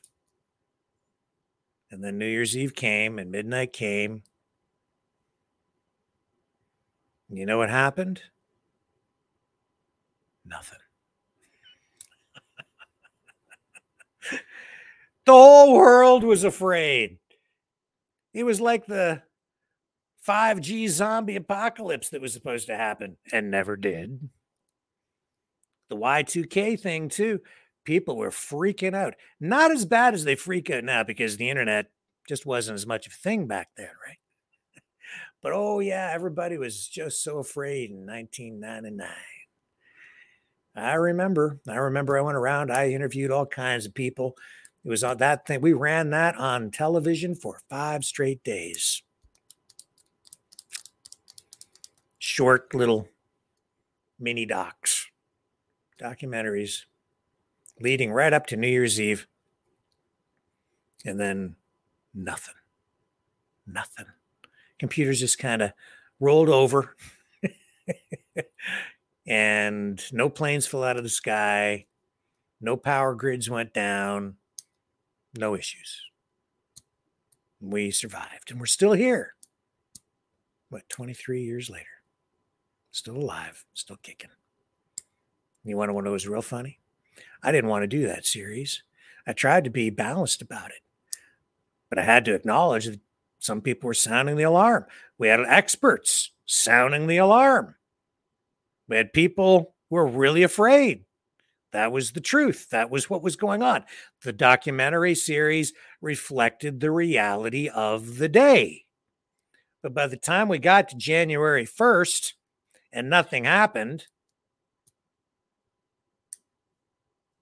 attitude suddenly changed and people went, wow, phew, dodged that bullet. So then, first day back to work after the uh, holiday season, my news director calls me to his office. And he says, uh, You know, got a lot of complaints about your series. Seems like uh, kind of went too far. And It was like, uh, well, I don't remember his exact words, but basically, I was accused of fear mongering. I said, I didn't want to do it to begin with. You made me. That was the truth. And it was kind of scary stuff, but I never really believed it was ever going to happen, and it never did. Nobody convinced me otherwise, and nothing happened. So, as I sit back looking at this, folks, artificial intelligence and 15 minute cities. I've been there already. I've done this. It's going to be okay. Even with all the psyops and you know getting people stoned and then watching videos where they're like they're sending you messages to manipulate your brain and convince you to do whatever it is they want you to do. I don't know uh, just even to think in a particular way, whatever. It's going to be okay. We're going to get through this. We're going to figure it all out in the end. It's just very disruptive right now. And there are a lot of people who like like to focus on the negative crap. The negative crap, the negative negative negative negative negative. You like it actually. It's just a fact. People are like that. They don't want positive stuff. Everybody seems to want the negative stuff. We thrive on it as human beings. Don't know what it is. Everybody likes the negative news. That's what sells. That's what builds channels. Why do you think my channel here, or your channel, our channel, this network that we've got set up, why do you think we're not as big as some of these other ones? Because I don't engage in it in the same way that they do. I'll draw your attention to some of the negative stuff, but now I'm sitting here saying, still going to be okay. We're going to get through it. Don't worry about it. And you know what? I'm not, I, this is nothing new. Paul Harvey again, he addressed this um, a number of years ago when he was still with us. He's passed away, of course. Bring him back up again. He was speaking at uh, Kansas State, giving a lecture, and he actually addressed this whole thing about positive news and why it doesn't work. it's because, folks, uh, generally speaking, people don't want it. They want to be scared. They want the fear. They want the fear porn. I think it's because it creates a, uh, I don't know, an adrenaline rush of some kind that people experience and then get addicted to in some way. Here's Paul Harvey talking about this very thing. Paul, Paul Harvey, why don't you newsmen report more good news? Instead of all of that tragedy and destruction and discord and disaster and dissent. Well, now, wait a minute. My own network, ABC, once tried broadcasting a program of just good news. You know how long that lasted? 13 weeks. Not enough listeners wanted to listen to just good news. In Sacramento, California, a little tabloid called itself the Good Newspaper, printed just good news, lasted 36 months before it went bankrupt. Far as I've been able to ascertain, there's only one newspaper in the USA today printing just good news. It's a little tabloid, comes out once a week in Indiana, and they have to give it away. Because that good news that y'all keep saying you want, you just won't buy. And that's why you can listen to any broadcast, and records are crashing, and it's the worst wind and the worst flood or fire or earthquake or whatever, because noise makes news, and sex and noise and sin make news. And one gunshot makes more noise than a thousand prayers.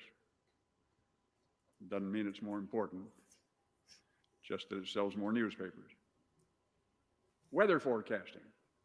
That ought to be the easiest job in the world. All you have to say is 50% chance of rain, then whether it rains or not, you're right.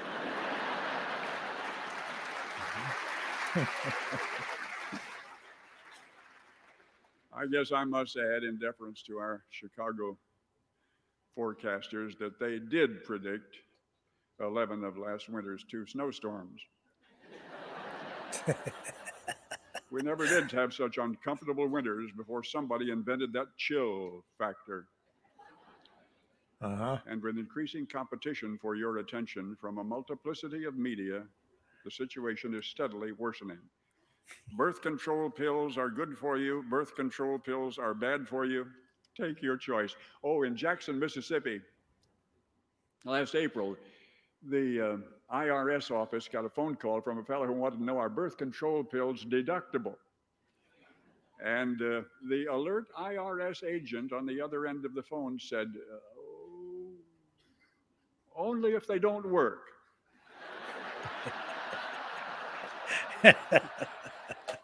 and news isn't just news anymore, it's a round the clock warning. You know, one issue of the Wall Street Journal one issue says aspirin's good for you and aspirin's bad for you.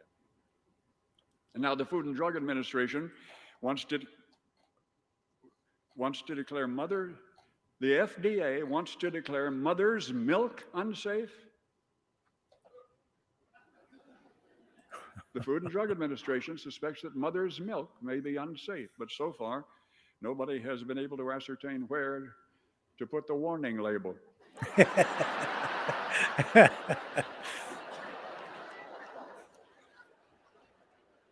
Let me see if I can help you better to understand today's headlines. For one thing, bad news pays. I'm on a foundation board, the MacArthur Foundation, which dispenses large sums for research. And I can tell you that a lot of scholars and a lot of institutions secure money for research by producing bad news about population, about resources, about environment.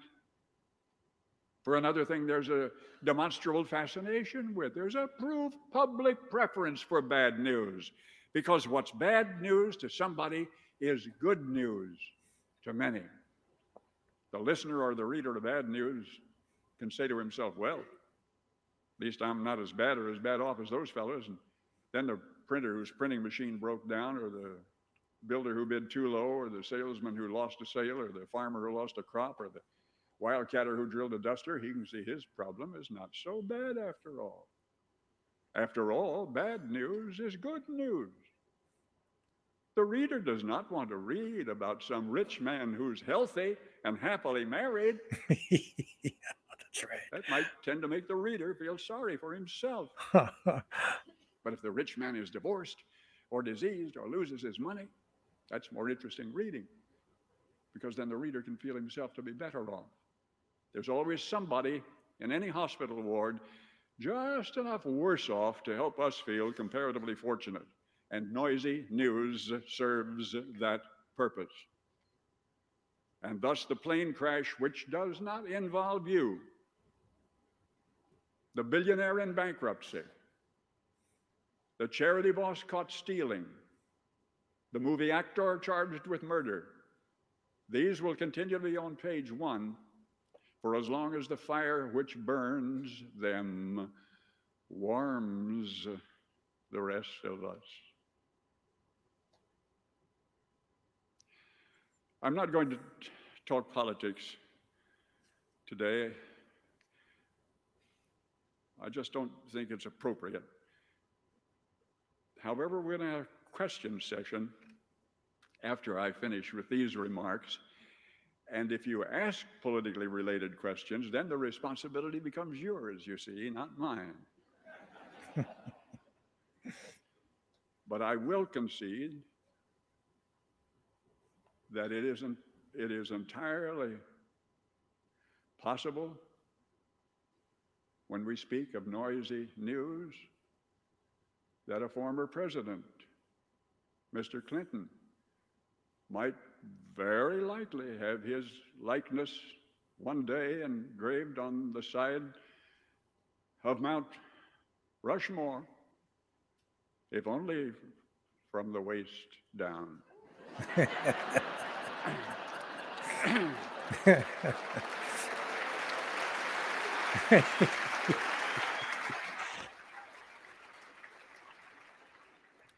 okay.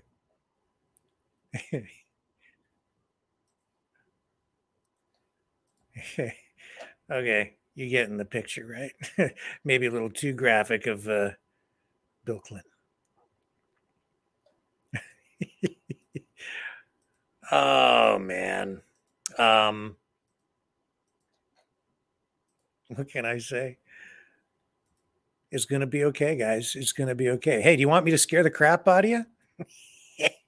okay, let's scare the crap out of each other. Let's uh, let's look at this video. How about this one? All right. If that was too positive for you, uh, let's watch this. Are you ready? Brace yourself. It's going to be scary. It's going to be real scary.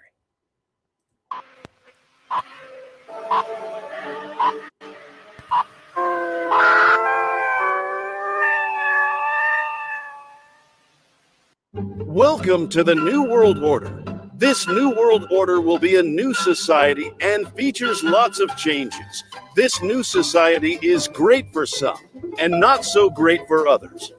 In the New World Order, you will learn to love to live more modestly. You do not need to own things when you can simply lease them from your loving government approved companies. We will transform our current pollution ridden cities to something much more beautiful, and you will love it. Life in the New World Order will be um, different. In this new perfect world, cash will be illegal. Everyone will be issued a certain amount of global credits, which will be the only way you can buy and sell in the new society. These digital financial credits will also be tied to your social credit scores. Your credit scores will become your digital footprint and will be used to control your travel, what you can buy, where you can live, your energy usage, medical excess. Everything you do will be in a government database. This is great. You will be issued more credits if you are good and promote our new system. Citizens will be given less global credits if they ever criticize the New World Order. If you are non binary, a demented pedophile, can barely think, worship the devil, and help promote the New World Order, you will be greatly rewarded with extra credit each month. Since robots and AI will replace most jobs, you will have more time to play your favorite video games and watch more Netflix. This is so great. In the new society, parents will not be allowed to make decisions for their children.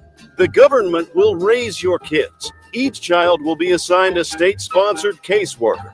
These caseworkers will teach your kids that everything is racist, how to be queer or gender fluid, and teach them about all the different sex positions. If you object to your caseworkers teaching techniques, or if you object to the caseworker sleeping with your child, everyone in your family will be docked global credits, and your family could be relocated to a FEMA camp. Resistance is foolish. Meet Stacy. Stacy is one of our best caseworkers. Careful, look the other way. Oh. Don't look at this. Stacy could be in charge of one of your kids. How great would that be? In this new world order, it's important to follow the rules. Certain websites will be illegal. Daddy, what is Infowars.com? Low crap. Illegal! If you see something, say something. You, as a citizen, should report your neighbors if they aren't following the new rules. You have the power to make the world better. Caring, reporting, assisting, progressive, C R A P, which stands for crap. You too can be a piece of crap and will be greatly rewarded. As we see here, this man misgendered a man lady. The police are dealing with him in the most fitting way. This offender seen here did not recycle his paper straws. If you don't like this, you will be sentenced to death by lethal injection. Brought to you by Pfizer. Things will get so bad in our society.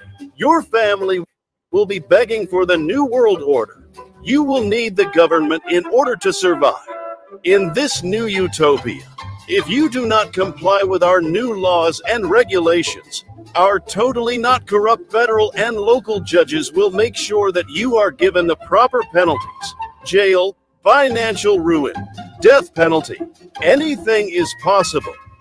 As we all adjust to the new normal, it's important to remember that you do not matter. Do not complain about the hyperinflation. Do not complain about the higher taxes. And do not complain about Bill Gates' death panels. This is for the greater good. This is what I call happy making time. Let us all celebrate this new world order. The new world order. Please stay a while. We won't keep you for long. We'll keep you forever. Forever. Forever. Forever.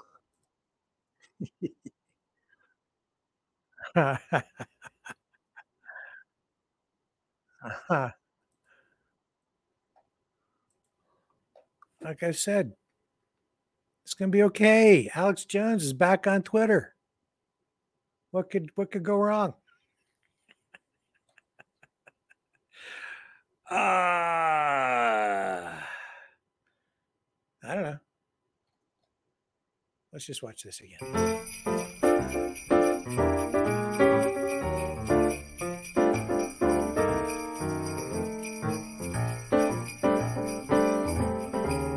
Jingle bells. Trudeau smells. Biden laid an egg. Klaus Schwab's deal has no appeal. But tomorrow is a brand new day.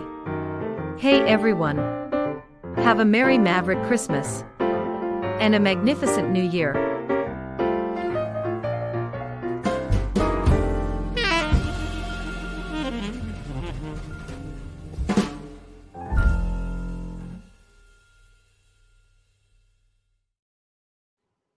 Twitter ain't big enough for Alex Jones and Andy Cohen. No. See, Andy Cohen, at least part of what Andy Cohen produces, has been taken down off Twitter. He's boycotting it, sort of, not entirely, just a bit. Because he wants to virtue signal, but not so much that he's like totally committed to it. Because, you know, I don't know. What can I say? But here it is. Here's page six reporting that what's this show called? Of course, we showed him earlier, right? Andy Cohen with Julia Roberts. And uh get out of there. Stop advertising. There. Okay. Gosh, they just can't stop trying to sell us crap. WWHL producers remove Andy Cohen's after show from X after platform is deemed not safe due to anti Semitism. And of course, as I said earlier, when you watch that interview, you can see that Andy Cohen is one, gay, two, Jewish. And more than that, they just, he's just, he don't seem to like Alex Jones and uh and all the dangerous stuff on X, right? So yeah, this show it's not it's it's what is it? It's the watch what happens live with Andy Cohen. WWHL. Watch what happens live. Anyway, they pulled their after show from Elon Musk's X formerly known as Twitter, to prevent their content from showing up alongside anti Semitic posts. Page six can exclusively reveal. Source exclusively tells us Wednesday the production was concerned about their content living adjacent to inappropriate, hateful, or anti Semitic advertising or content. Hey, you know, well, you know, I I'm seeing the stuff on there. There's no question about it. It's there. All kinds of it. That surprises me, shocks me. Some of it makes me nauseous. But I'm not leaving X. You want free speech, you have to put up with stuff you don't agree with. But they're pulling Andy Cohen down off X voluntarily. This is like reverse cancellation, reverse culture cancel. And they're not happy because a lot of because that one post that Elon Musk retweeted on X. Do you tweet an X or you just X post? I don't know how you call it. What do you call it anymore? So that's kind of where things have wound up there. Um, it's weird, you know, people were being kicked off X and Twitter and Facebook, and you know, Alex Jones was banned for what five years? And now now it's gone back the other way. So the people are some people are just leaving. I'm self-banning myself. Uh, what a strange strange world. Then we have what do we have here? We got christmas right Oh, Christmas, Christmas, Christmas, Christmas. Just in time. You know what I got today, folks? Choosy. Choosy, choosy. Choosy. One of our regular viewers. I know you've been excited about these, and here they are. Exile. The Knights of Malta. If you're not a regular viewer and you don't understand what that's about, it's about purging corruption from our political system in a non-violent way because we are going to root out the true cause of corruption within our system and we will exile the Knights of Malta. And now I have t shirts and these sweatshirts. I have short sleeve tees, as promised.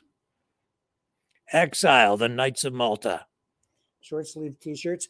Anybody that donates $30 or more, I will send you a short sleeve tee. Exile the Knights of Malta tonight. $30 or more. And I will send you one of these t shirts. They came in today. Let me just put up the uh, place to donate. You can donate to support this channel at maverickdonations.com. That's the Give Send Go. Great organization, Christian based, great company, I should say. Do you know that when you set up an account, they, at least they did with me, they phoned me personally to thank me for setting it up. Pretty cool. Um, so they're a great place. And uh, freedomreporters.com. That's where most people go. That's the, uh, the PayPal account. So you can support us that way. You can also donate in the Rumble rants, but I don't see after people donate afterward exactly um, what has been donated and who did it. It's hard for me to, in fact, impossible to, to go back and find that information. So, because I don't provide it. Um, but if you donate here, there will be a record of it. Just put a note on it.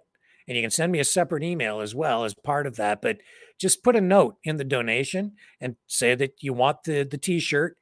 Tell me what size you want and provide your mailing information, your contact info, so I can send it to you.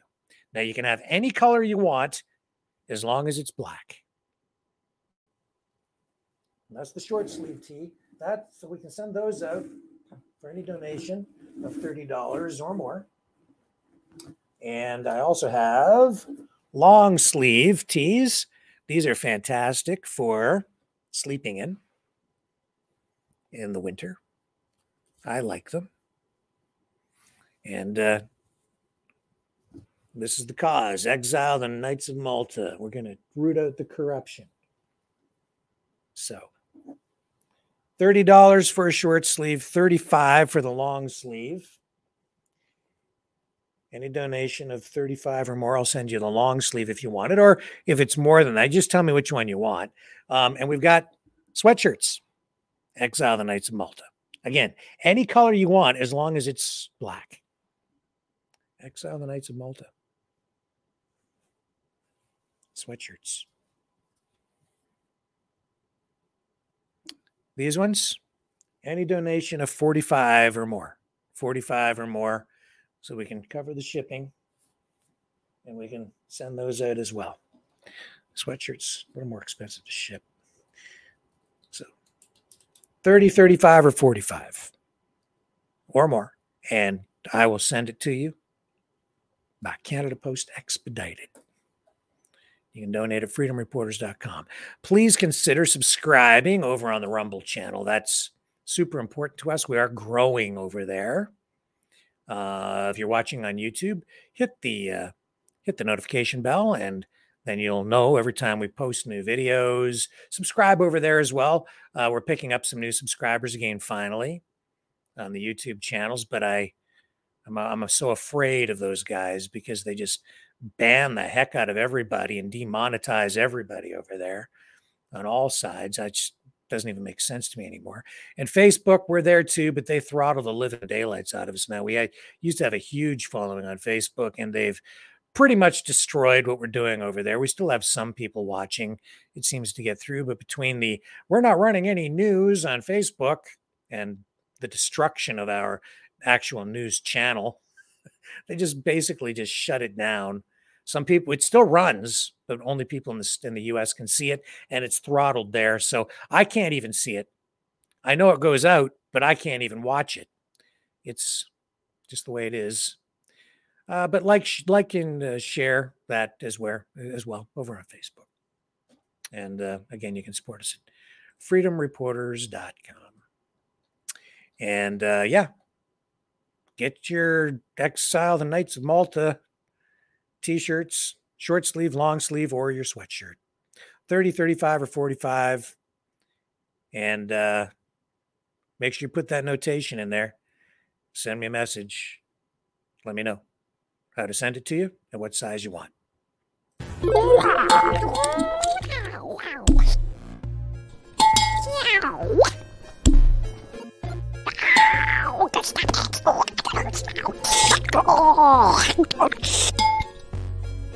Exile. The Knights of Malta. Maverick News. Join us. The world is watching.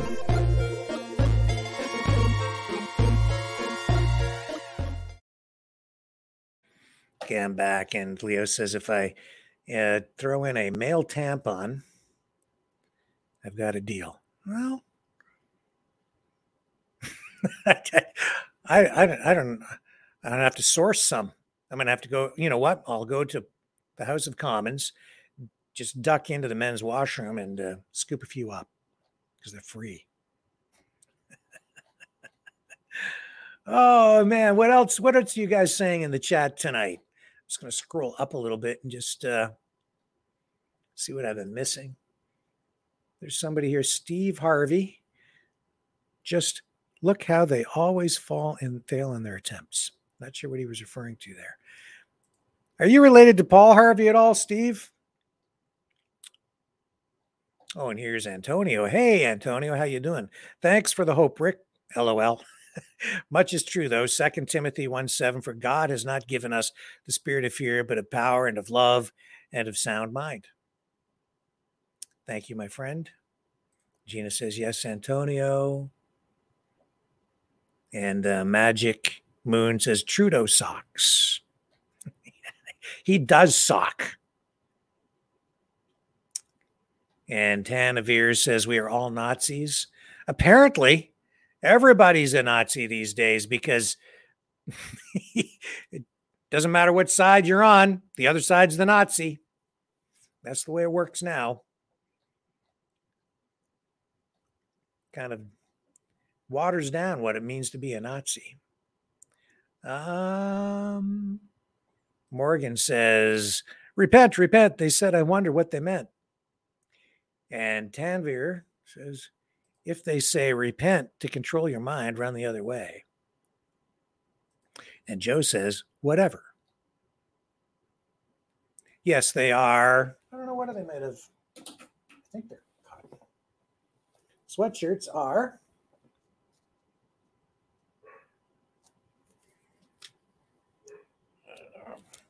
a little you can't see it here.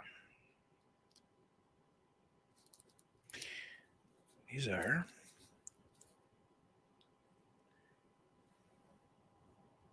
cannot read that. Don't have my glasses on. Getting old. Yeah, I think so. I think they're 100% cotton.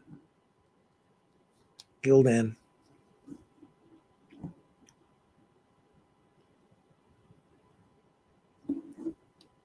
I guess. Let me check these other ones. What do these ones say? Same tags. I'm not going to be able to read these either. Yeah, they're your basic, everyday, super duper t shirts. 100% cotton. Says so right there on the label. That's what they are. Cotton. Cotton pick cotton. Yeah, they're pretty cool. The t shirt guy did a pretty good job on them. He is super busy over there. I'm sorry it took so long, but I wasn't going to apply pressure on him. Um, I went over there a couple of times and he'd yell from the back, says, They're not ready yet. And he's like working away feverishly. He's got a couple of people there who help him out, and he was just swamped. He's swamped. He's very busy over there. Good guy.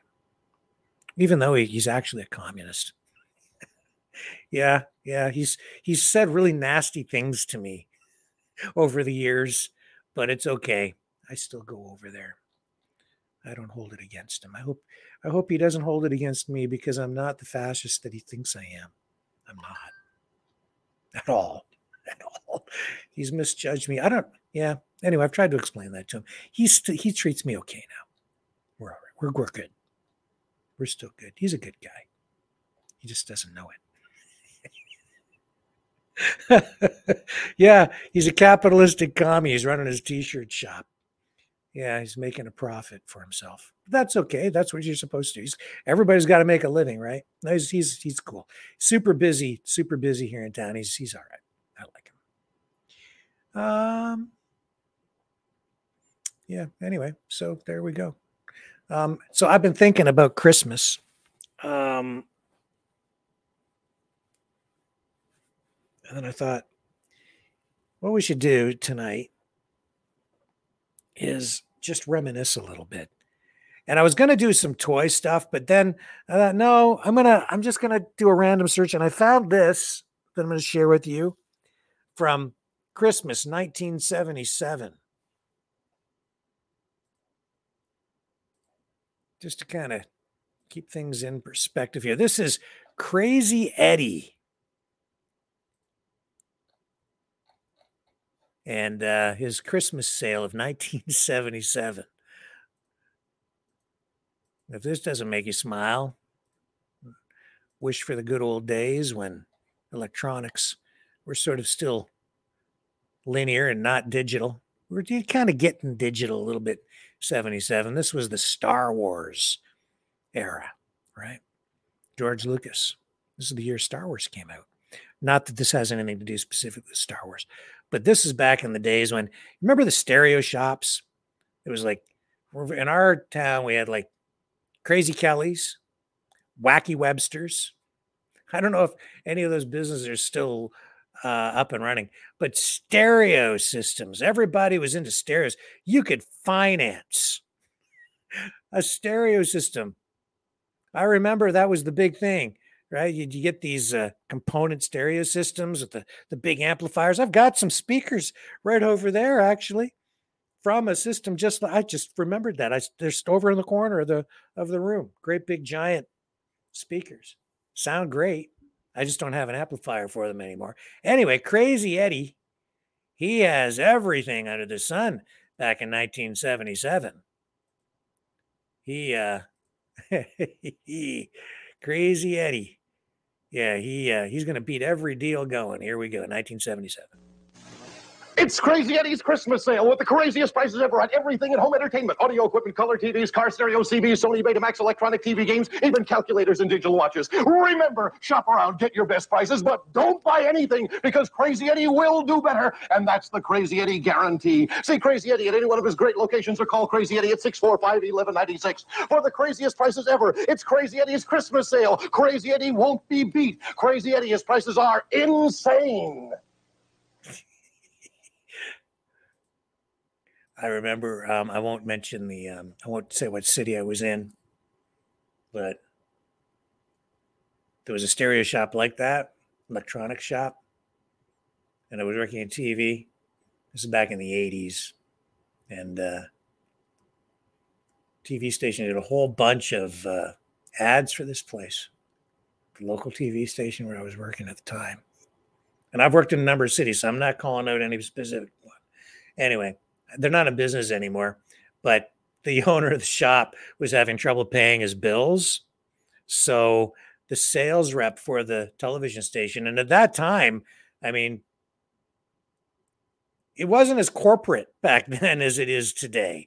All these local conventional television stations are owned by you know the big corporate masters now, but back then, um, it was really a network of smaller family-owned businesses so the local advertising really paid to keep these places on the air. And the owner of the shop was having trouble paying his bills. So the sales rep went over to the shop and he said, Hey, you got you, it's time. You got to pay your bill, man. you got to pay. And the guy didn't have any money, didn't have enough money. So he ended up paying in VCRs.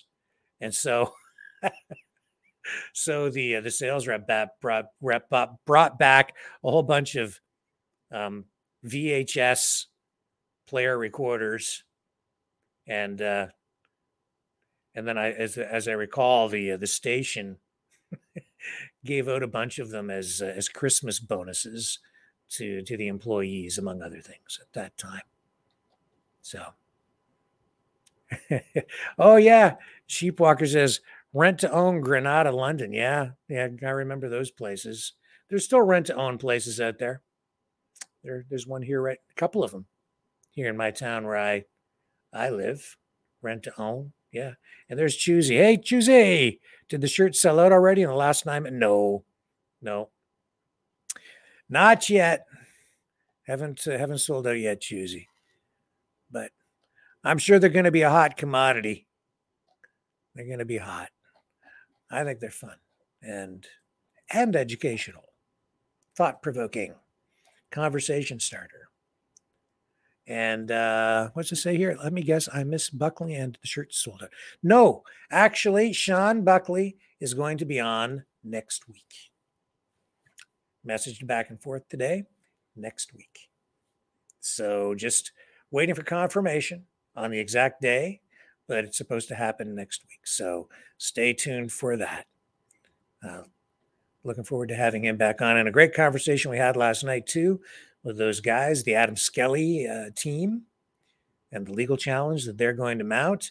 Um, never any guarantees when you go to court, but hey, man, if they uh, if they're able to challenge this and set some sort of a legal precedent, yeah, I think we might be on a, a good track there. So we'll see how that goes for them. That being said, it is now marching along in terms of time. So let's do this. Let's uh, let's go to the phones for a short time. I'll take a quick break. I'll get everything set up, and you guys can uh, join the conversation on the other side.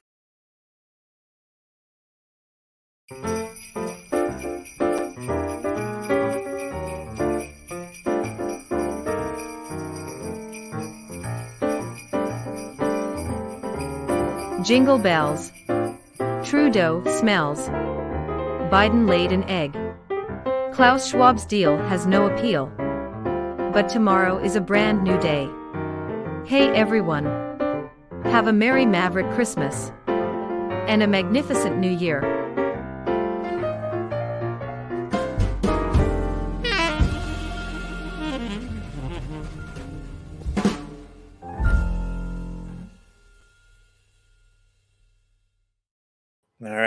Halfway there, setting up the phones. Here's the number to call.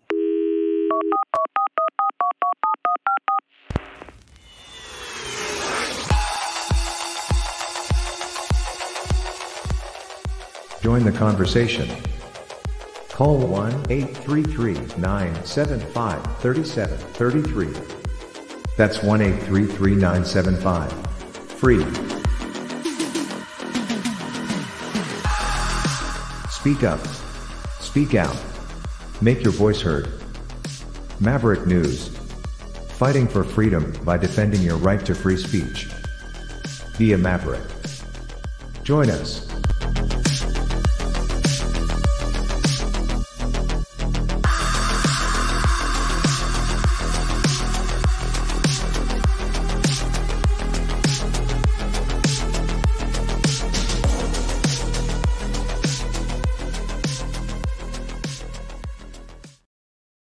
Okay, you can join the conversation by calling directly, toll free, won't cost you a penny, won't cost you a dime. All we want is a little of your time at 1 833 975 3733. 1 833 975 3733. I'm no Paul Harvey, famous, infamous, super talented broadcaster from the past. But I am me, and I'll do my best. If you call in, we'll have a conversation. But pretty much anything you want. Let's go to our first caller of the night, and it is the man. Hello, sir. How are you tonight? Great show, Mr. Rick. Great show, let me tell you. Well, I'm glad you're enjoying Look it. Look no further. Look no, look no further, folks. Okay. I want to know which politician holds the stocks in them tampons. Oh my God. Lunatics. We're the laughing They're stock of the world right now. Oh my God, yes. We're the we're the laughing stock of the fucking world right now, and it's it's you know I like humor, but they're crossing the line here. Yeah. You know, I like to joke around a lot. This is it's getting out of hand, man. Really. You know, Yep. Beyond I Beyond don't know what the solution is. Anybody that votes ridiculous. for that is mentally ill. They're you got mentally people starving in the streets. You got people starving in the streets. You got people dying in the streets from this fentanyl, the real pandemic, by the way. This fentanyl shit. Okay, and you got people homeless living in encampments under bridges, but yet who's paying for these tampoons? The taxpayers. Where did they find the funding for this? tampons in men's washrooms. Um, it's ridiculous. Not in the women's bathrooms, by the way. Uh, they they won't put them in women's bathrooms, but they'll put them in men's bathrooms. Unbelievable. Un, you know, it's unbelievable. I thought it was a joke at first, right? And I did my research, and it didn't take very long to find out. Hey, this is no fucking joke. This is no joke, folks. Yeah. This is on us, right? So, you know, they can stick their tampoons where the sun don't shine because that's where it's going. Yeah. Okay. A transgender shouldn't be in my fucking bathroom, period. You know, when I, I watched uh, Rebel News there and they uh, traced down the transgender fellow that's uh, 50 years old swimming with 13 year olds and changing in 13 year olds dressing rooms. And when the police came, he read off the ordinance that were wrong. Okay, that that that's against the law. And what did the cops do? They gave him a no trespassing fine. Don't trespass here. You just read the fucking police the laws and the laws that were being broken, and the police don't do fuck all about it. They'll give you the trespassing fine. You know, I lost faith in this fucking system, Rick. Really, I have. You know, I, I don't know what the solution is.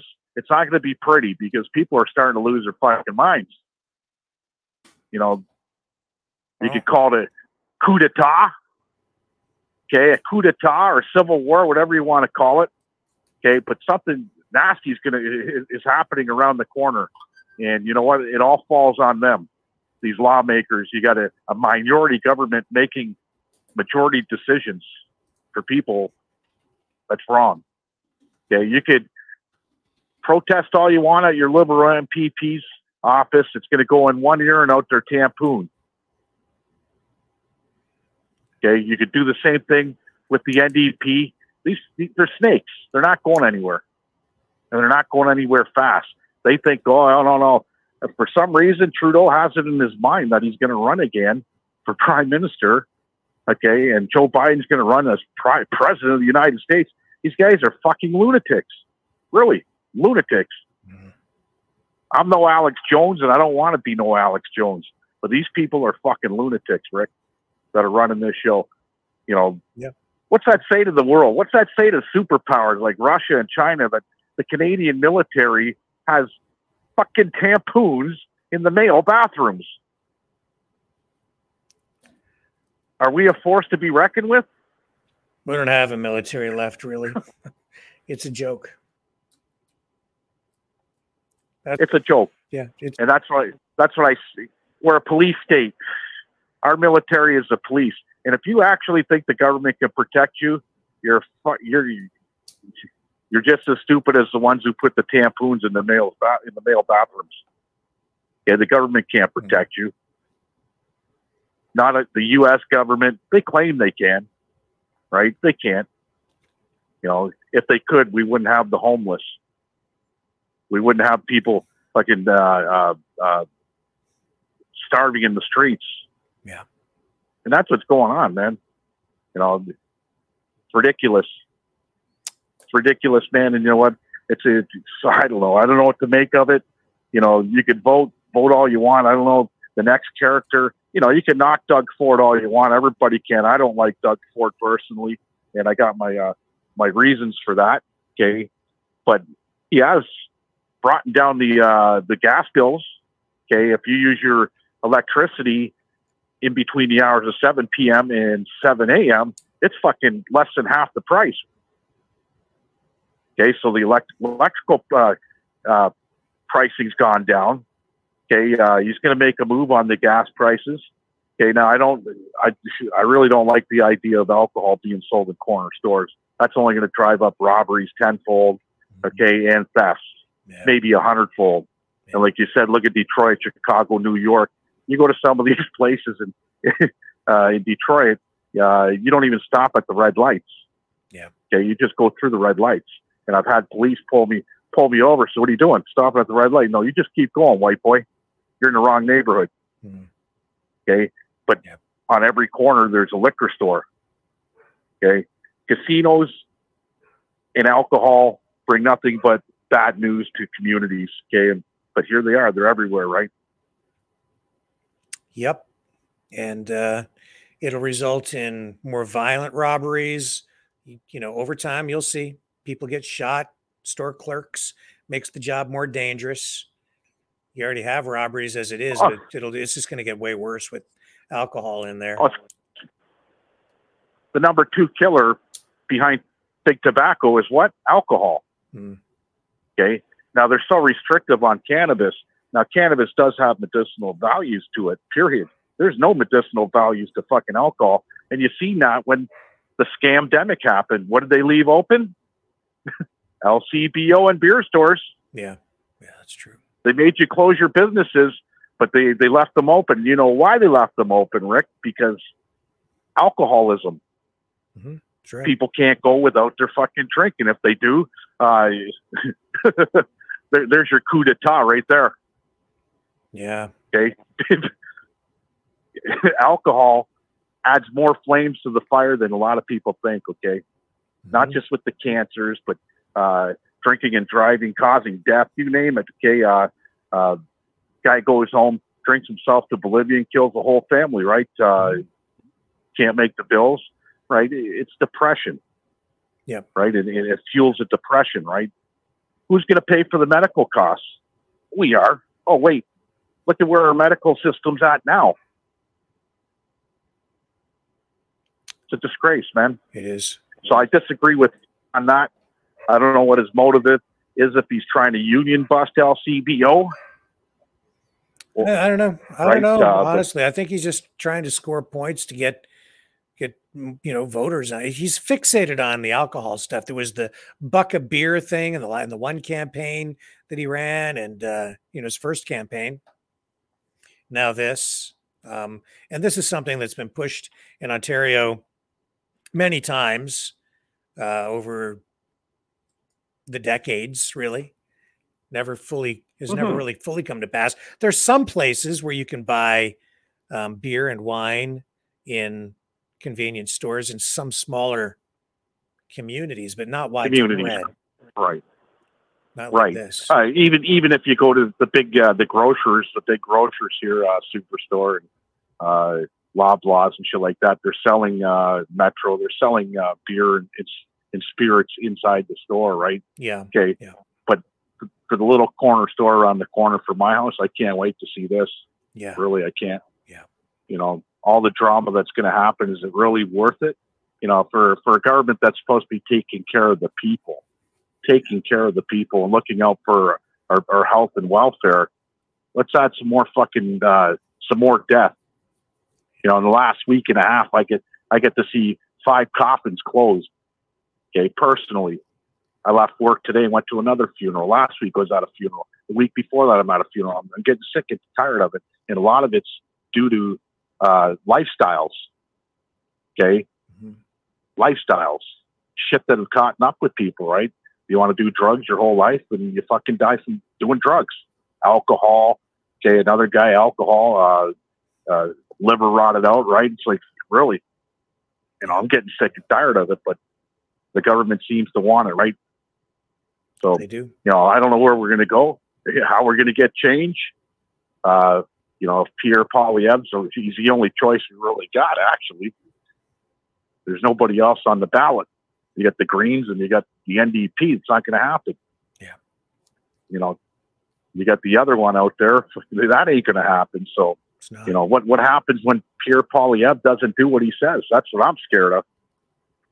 Yeah, and what what and, Right, and- but I do- to some degree can't probably can't do what he needs to do because we're so far in debt. I don't know.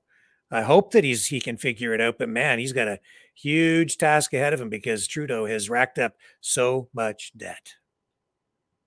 And that's why Trudeau can't cut the carbon tax, folks. Okay, he can't cut the carbon tax because the carbon tax is what's coming to pay for all this uh, extra Ukrainian spending and uh, uh, Israeli spending and the uh, well, I don't want to say it. You know where I'm going with the vid. Okay, all that spending that happened. Okay, somebody has to make up for the shortfall, and that's us, and that's why we have this carbon and the, these crazy taxes that are coming out. Right, like they're just making we're uh, making taxes as we go. Yeah, you know, there's, and that's I can't see Pierre Poilievre getting rid of the carbon tax, even though he says he's gonna. I know one thing Pierre will probably do, and that's get rid of the tampons out of the fucking male bathrooms on the military bases in Parliament, government buildings. That's an easy one. Yeah. Right, but when I don't know, I don't know where we're going with it, but uh, shit, it, it's it, this is entertaining. That's for sure. It's all entertaining till I start losing my shit, and it ain't going to be so entertaining anymore. You know, the faster the people stand up, okay, the faster it's all over. But when you have nobody standing up doing nothing about it, and everybody's sitting there with their with their tampons in their asses, okay, uh, sitting there uh, going, "Oh, what happened? Why did I lose my house? Why did I lose my job? Why did I lose this? Why did I lose that?" It's over. You can't stand up. You're done. You're gonna get kicked to your fucking your tent underneath the bridge. Make sure you got candles. Make sure you're safe so you don't burn them down. Speaking of the uh, the Right, bridge, too late. and that fire video that you sent yesterday, I wasn't quite able to verify date. Like, what do you know about that fire that was sent to you that you shared with us yesterday? I know a lot about that fire. I started that fire. No, I'm joking. Uh, that was in Welland. Okay. I didn't start it, folks. RCMP, I know you're listening. I didn't start it. Okay. I'm in Windsor. That happened in Welland. That came from a fella on uh, on YouTube, Dennis Johnston. Okay, and he sent it to me, and he sent me uh, another one today. Uh, it was a encampment underneath a train bridge in Welland, and the tent city or whatever, right? Uh, probably trying to heat their tents because it's cold out right now with candles, right? And something happened there, and uh, guess what? There was a big fire, right? And uh, from what I, I'm hearing on uh, uh, on other news outlets, uh, there's a lot of fires happening at these encampments. There was one in Toronto, shit, uh, two or three weeks ago, Kensington area, I think it was, somewhere around there, right? Uh, burning down Vancouver all the time, right? So Yeah, you, you you Google it and you'll find that there are many fires over the years at homeless encampments like that for exactly the reason you just stated. Lots of them. You can find many, many stories about those kinds of incidents. Well, well, drug addicts, especially with crack and crystal meth, they smoke it. So, how do they light it? With a lighter.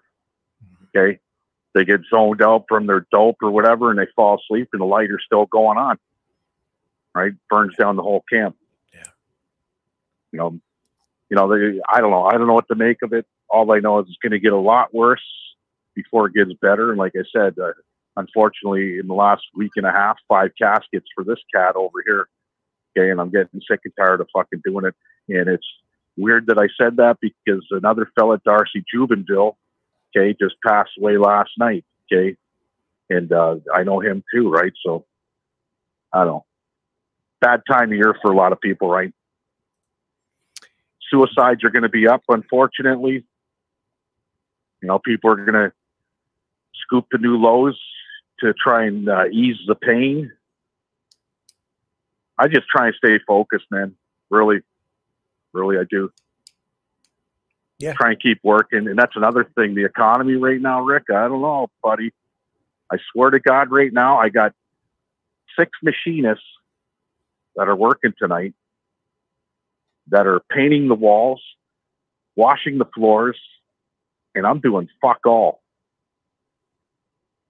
And this has been going on now for two weeks.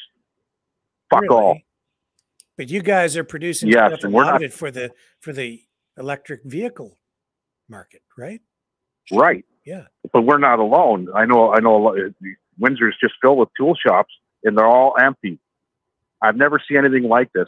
Not even 2008 was like this.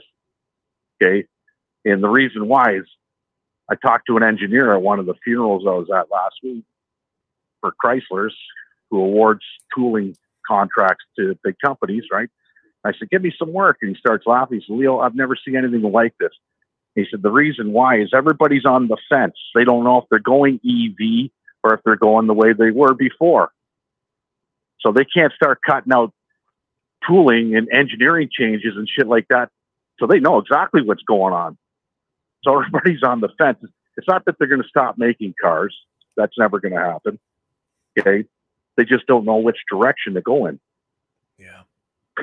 So, you know, and when you see Tesla with, uh, what was it, recall of 2 million cars, Yep.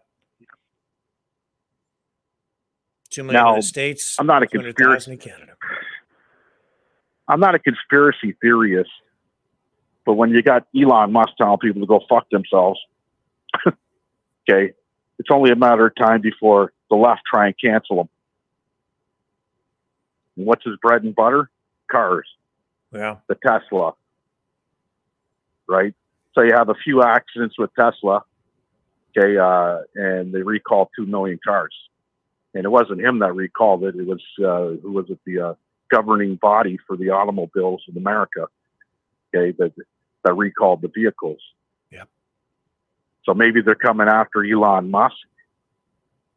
Maybe he's too rich. Maybe what, whatever, right? Trying to knock him down. I could see that happening. Okay, because don't tell me uh, Ford's, Chrysler's, GM, Toyota, Honda, all of them. Okay, there's deaths every day in vehicles right? They're not recalling all these cars. Like the one now, you really got me going. Okay. The shit that happened at the Niagara Bridge. Okay. Technology. And I was telling my wife today too, I said, you know, and she said, You thought it was a terrorist attack. I said, Yeah, but I start looking into it. I don't think so. These cars, you got all the bells and whistles, folks, in these vehicles. You could bring me back to 1978. Okay. Uh, and I bought my first vehicle it was uh, 1987, 86, somewhere around there, but it was a 1978 Chevy. No bells and whistles. I had to roll down the window myself. I had to adjust my seats myself. Probably one of the most safest vehicles on the road. now today, you got everything in there. Everything's done for you in a vehicle. Yep. Voice activation. You you want to change this? You want to do that? you can do it by your voice. It's like, you know, and then you wonder why there's uh, so many accidents on the road. Lane keep Who's running the show? It's got it's got uh, you know self parking. You name it, right? Sensors for Right. vehicles It'll- that are next to you to warn you if there's somebody there. You know, semi-autonomous and even fully autonomous vehicles are out there now, and yet you know you My daughter- accidents, but Uh, my daughter's got a 2023 Kia. She says, "Dad, take it to uh, uh, to London."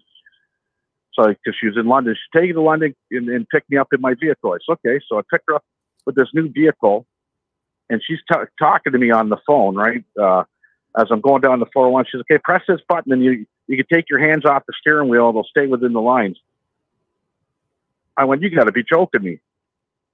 So almost from Tilbury to Chatham, I didn't even have to put my hands on the steering wheel. Right. It drove within those lines. Yep.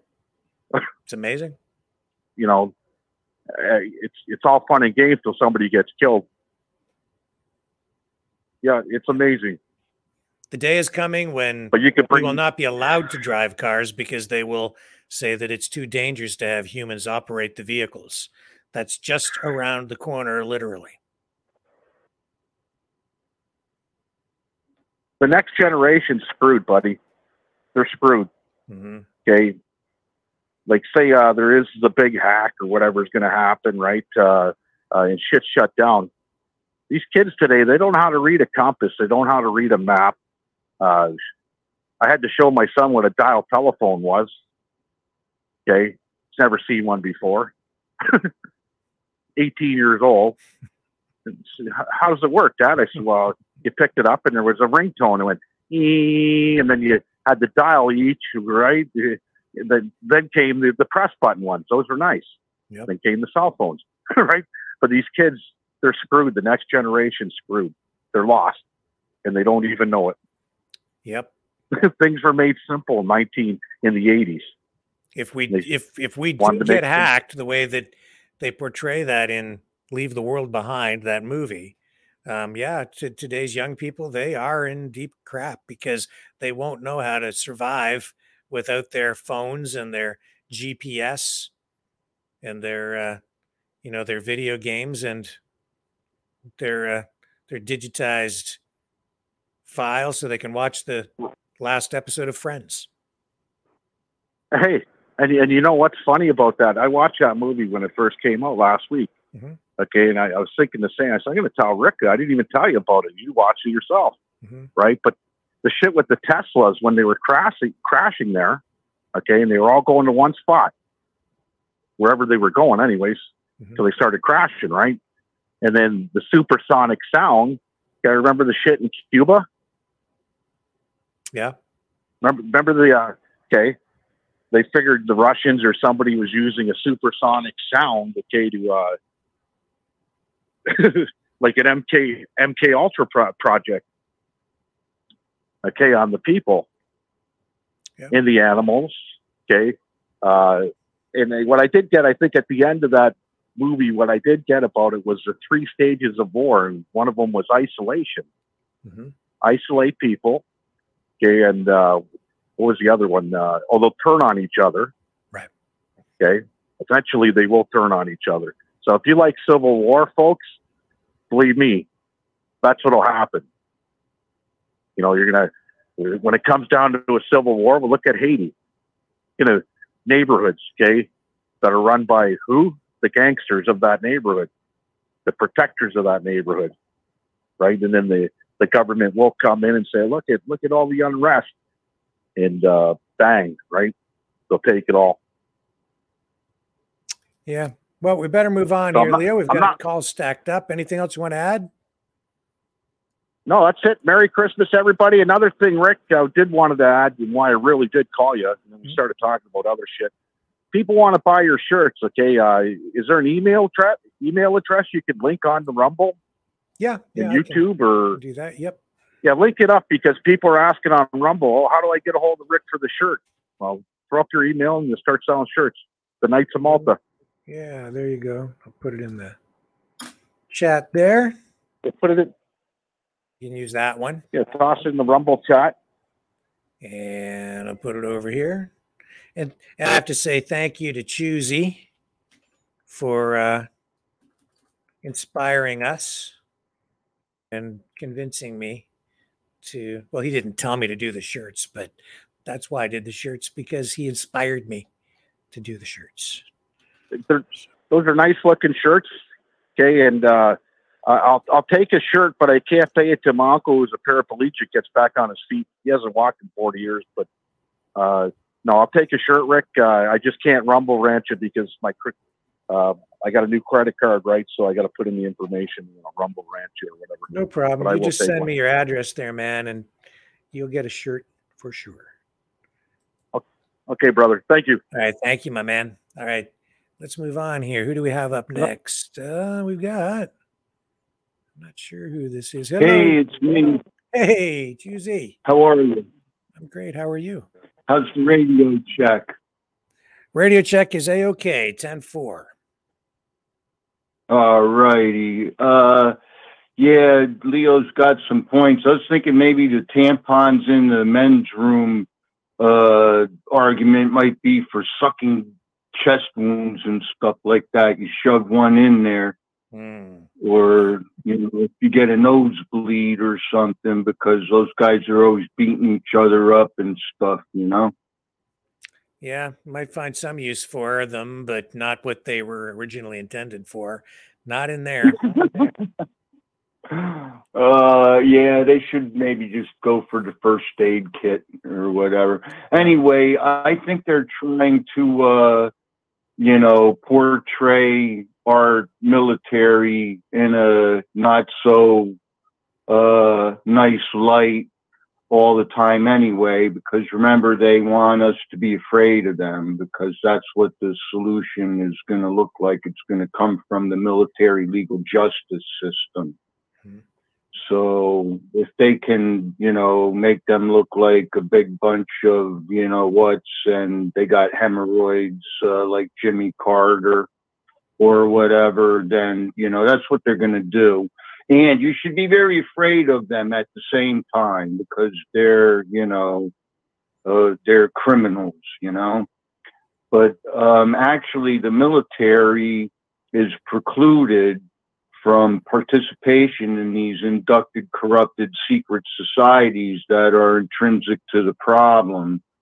So we need to tread lightly about what our perceptions are and uh, what our intentions are and what as it relates to the solution which we need urgently uh, should have been last week or week before right. Yep.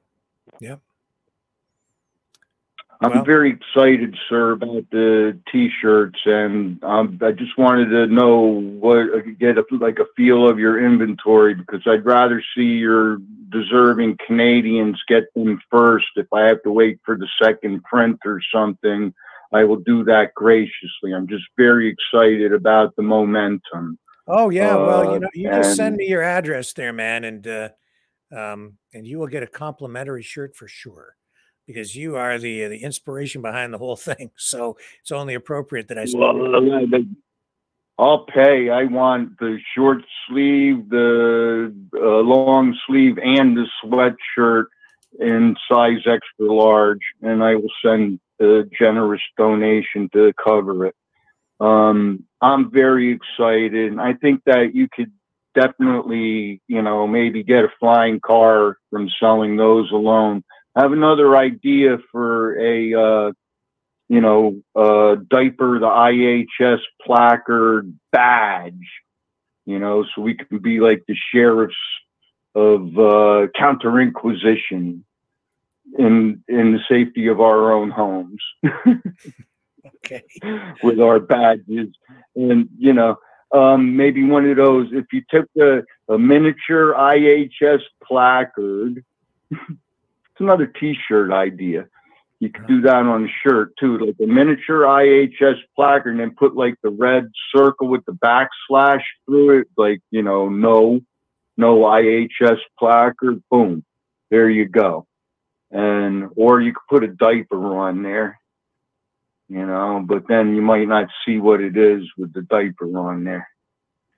Uh, I got you. anyway, um, we, we, you know, I mean, we may end up in the bizarre retail bus- business again after this is all over. Right? You never know. Well, I bet that was a Screamers. I bet that was a Screamers store. Right? I mean, that was always our favorite place as teenagers to go into the wacky store where all the zany things are. Right? Yeah, that's right. Yeah. Yeah. Crazy Kelly's, Um, Wacky Webster's, and oh, you, the funniest thing though, this is was an electronics shop. There was a, a haircutting place um, when I grew up in the in the local mall in my neighborhood. They called the place Headhunters.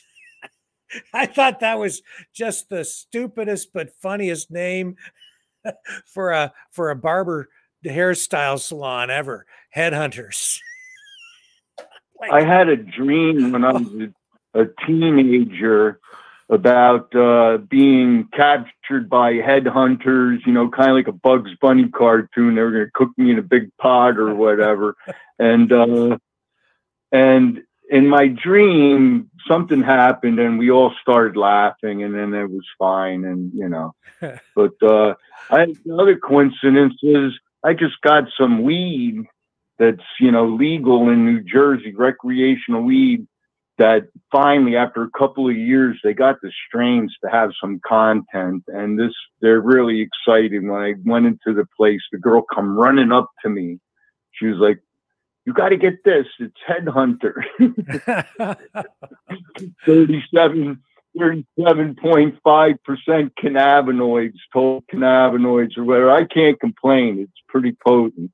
And uh you know so there you go, full circle back to the headhunters thing.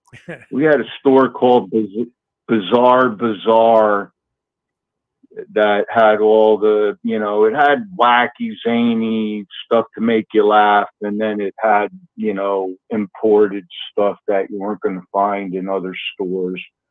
Um, but uh, you know, before the internet, yeah, the kids don't understand how I mean, my poor mama, she had to like wrap hot towels around the inlet pipes in their basement just so they could have running water in the winter. Mm-hmm. You know, they would have to boil water on a stove. Yeah. Poor and and uh, just you know the comfort of having an outdoor light bulb up there in the lamp. Oh wow, man, you're look at that. You got a lamp out there by the street. You're living high on the hog, man. yeah, you know, I anyway. Yeah. Enough, enough, enough old fart remembrances, but uh, anyway, we're not confused or powerless things could be worse. We know what the solution is looking like. The Million Lawyer March is looking strong and well informed and getting more cohesive and growing rapidly. And that's a good sign. And um, uh, the Palestinian protest thing, it was a big letdown, but that was predictable that they were going to do a Jesuit led itinerary type of thing and go downhill. So I've given up on them. I have no association with trying to guide them to Malta headquarters or anything. I can see I'm wasting my time. And uh, but I tried. And um, what else is going on with your alternative media people with the you know, the Israel thing and Blumenthal and Katie Halper and those, the whole circle going kind of backsliding on me. That isn't going to last because they, they know they, they, they have to know it's, it's so weak, the front that people have gotten themselves into. They signed themselves into these contractual arrangements uh, with with the Malta, mm-hmm. whether they knew it or not, because they, and then, you know, it wasn't until we got the proof or the apparent proof that, you know, that Dr. F is in the club that everybody gets interested in the Malta and then they're like, ooh, who did I sign contracts with? Ooh, are these, yeah, they might be the auxiliary, if not the genuine article. So I understand that not everybody, you know, can't can't just assume that everybody is a Satan worshiper or whatever. And it's not up to us to decide. We just have to understand that we know enough to know what's next. It's the all or nothing rule. And because no branch of government alone or combined has the authority to issue arrest warrants for the sovereign immune, we need convened military tribunals to issue those arrest warrants. And then they can make the simple, peaceful as possible arrests, and and uh, the sentencing would be non-lethal, and so everything is up front as nice as can be. And who who could ask for anything better than that? The only people who would be upset are the people that want revenge And those kind of people are just, they need to understand that's the same Roman inducted behavior paradigm that we're trying to break free of this uh, imagery of abuse and let our children try to not grow up screwed up. Right? Yes, sir. I guess I'm done. I'll cut you loose on that. And I love y'all. I couldn't be more grateful for your courage, sir. You're the greatest man on North America. Don't uh, ever doubt that. All right. Thank you, Choosy. And uh, you for- yeah. there's plenty of room at the table for everyone else to be great. Let's do it together. It's zebra stripe time. Okay, my man. Thank you so much for calling tonight. Really, really appreciate it. My pleasure, Rick. Thanks for all you've done and you're going to do. All right. And I thought we had John on the uh, the line there, but it looks like he's dropped off. So I'm not sure where he went. Are you there, John? Uh no, I think he's gone. So with that, why don't we just kind of wrap things up for tonight because the clock is ticking and we've kind of covered a lot of ground already. And so we better save something for tomorrow. Otherwise, we'll have to start reporting tomorrow's news today. And we don't want to take anything away from Alex Jones. So, uh, oh, wait a second. We've got one more call, maybe in the queue. Okay, here we go. Let's see. Can I change call status because the call is not in progress? Oh, I think maybe we lost him. I think we lost the call. Okay, so we'll just wrap it up for tonight and we'll make sure that there's still some news left for Alex Jones for tomorrow. Don't want to get too uh, too far ahead of him. Don't want to scoop all the stories. Got to share a little bit of the information. Um. So yeah, let me just uh, pull the phone number down off the screen and remind you that if you want a T-shirt, thirty dollars or more, long sleeve tee, thirty-five or more, sweatshirt, forty-five or more, I'll send that to you. You can support the channel at freedomreporters.com right there. Make sure you just put a notation in the box, the, the message box when you when you're right there. And it'll come straight to me and I will make sure that I mail that out to you. Um yeah, you can email me as well at uh, either rw581 at aol.com or I think I've got this other one. I put that in the chat. If you need to email me, or you can also contact us through the website all the time at mavericknews.ca. That's always available to you. That's easy to get to, and there's a contact form there. So you can always email me that way. That's probably the easiest thing to remember. And also, you can email me right there maverickmultimedia at mail.com. So lots of ways to find me. Easy to find. Contact information always on that website, though, at mavericknews.ca. And you can watch repeat episodes there as well. There's all kinds of stuff on the website. So, with that being said, I think it's time for us to kind of wrap it up for the night. Thank you, everybody, for spending the night here. You could be anywhere else, and it's a privilege to have you share your time here on the Maverick News Channel, where we have the antivirus programs for your mind. Catch you tomorrow night, 6 p.m. Eastern Standard Time on the flip side.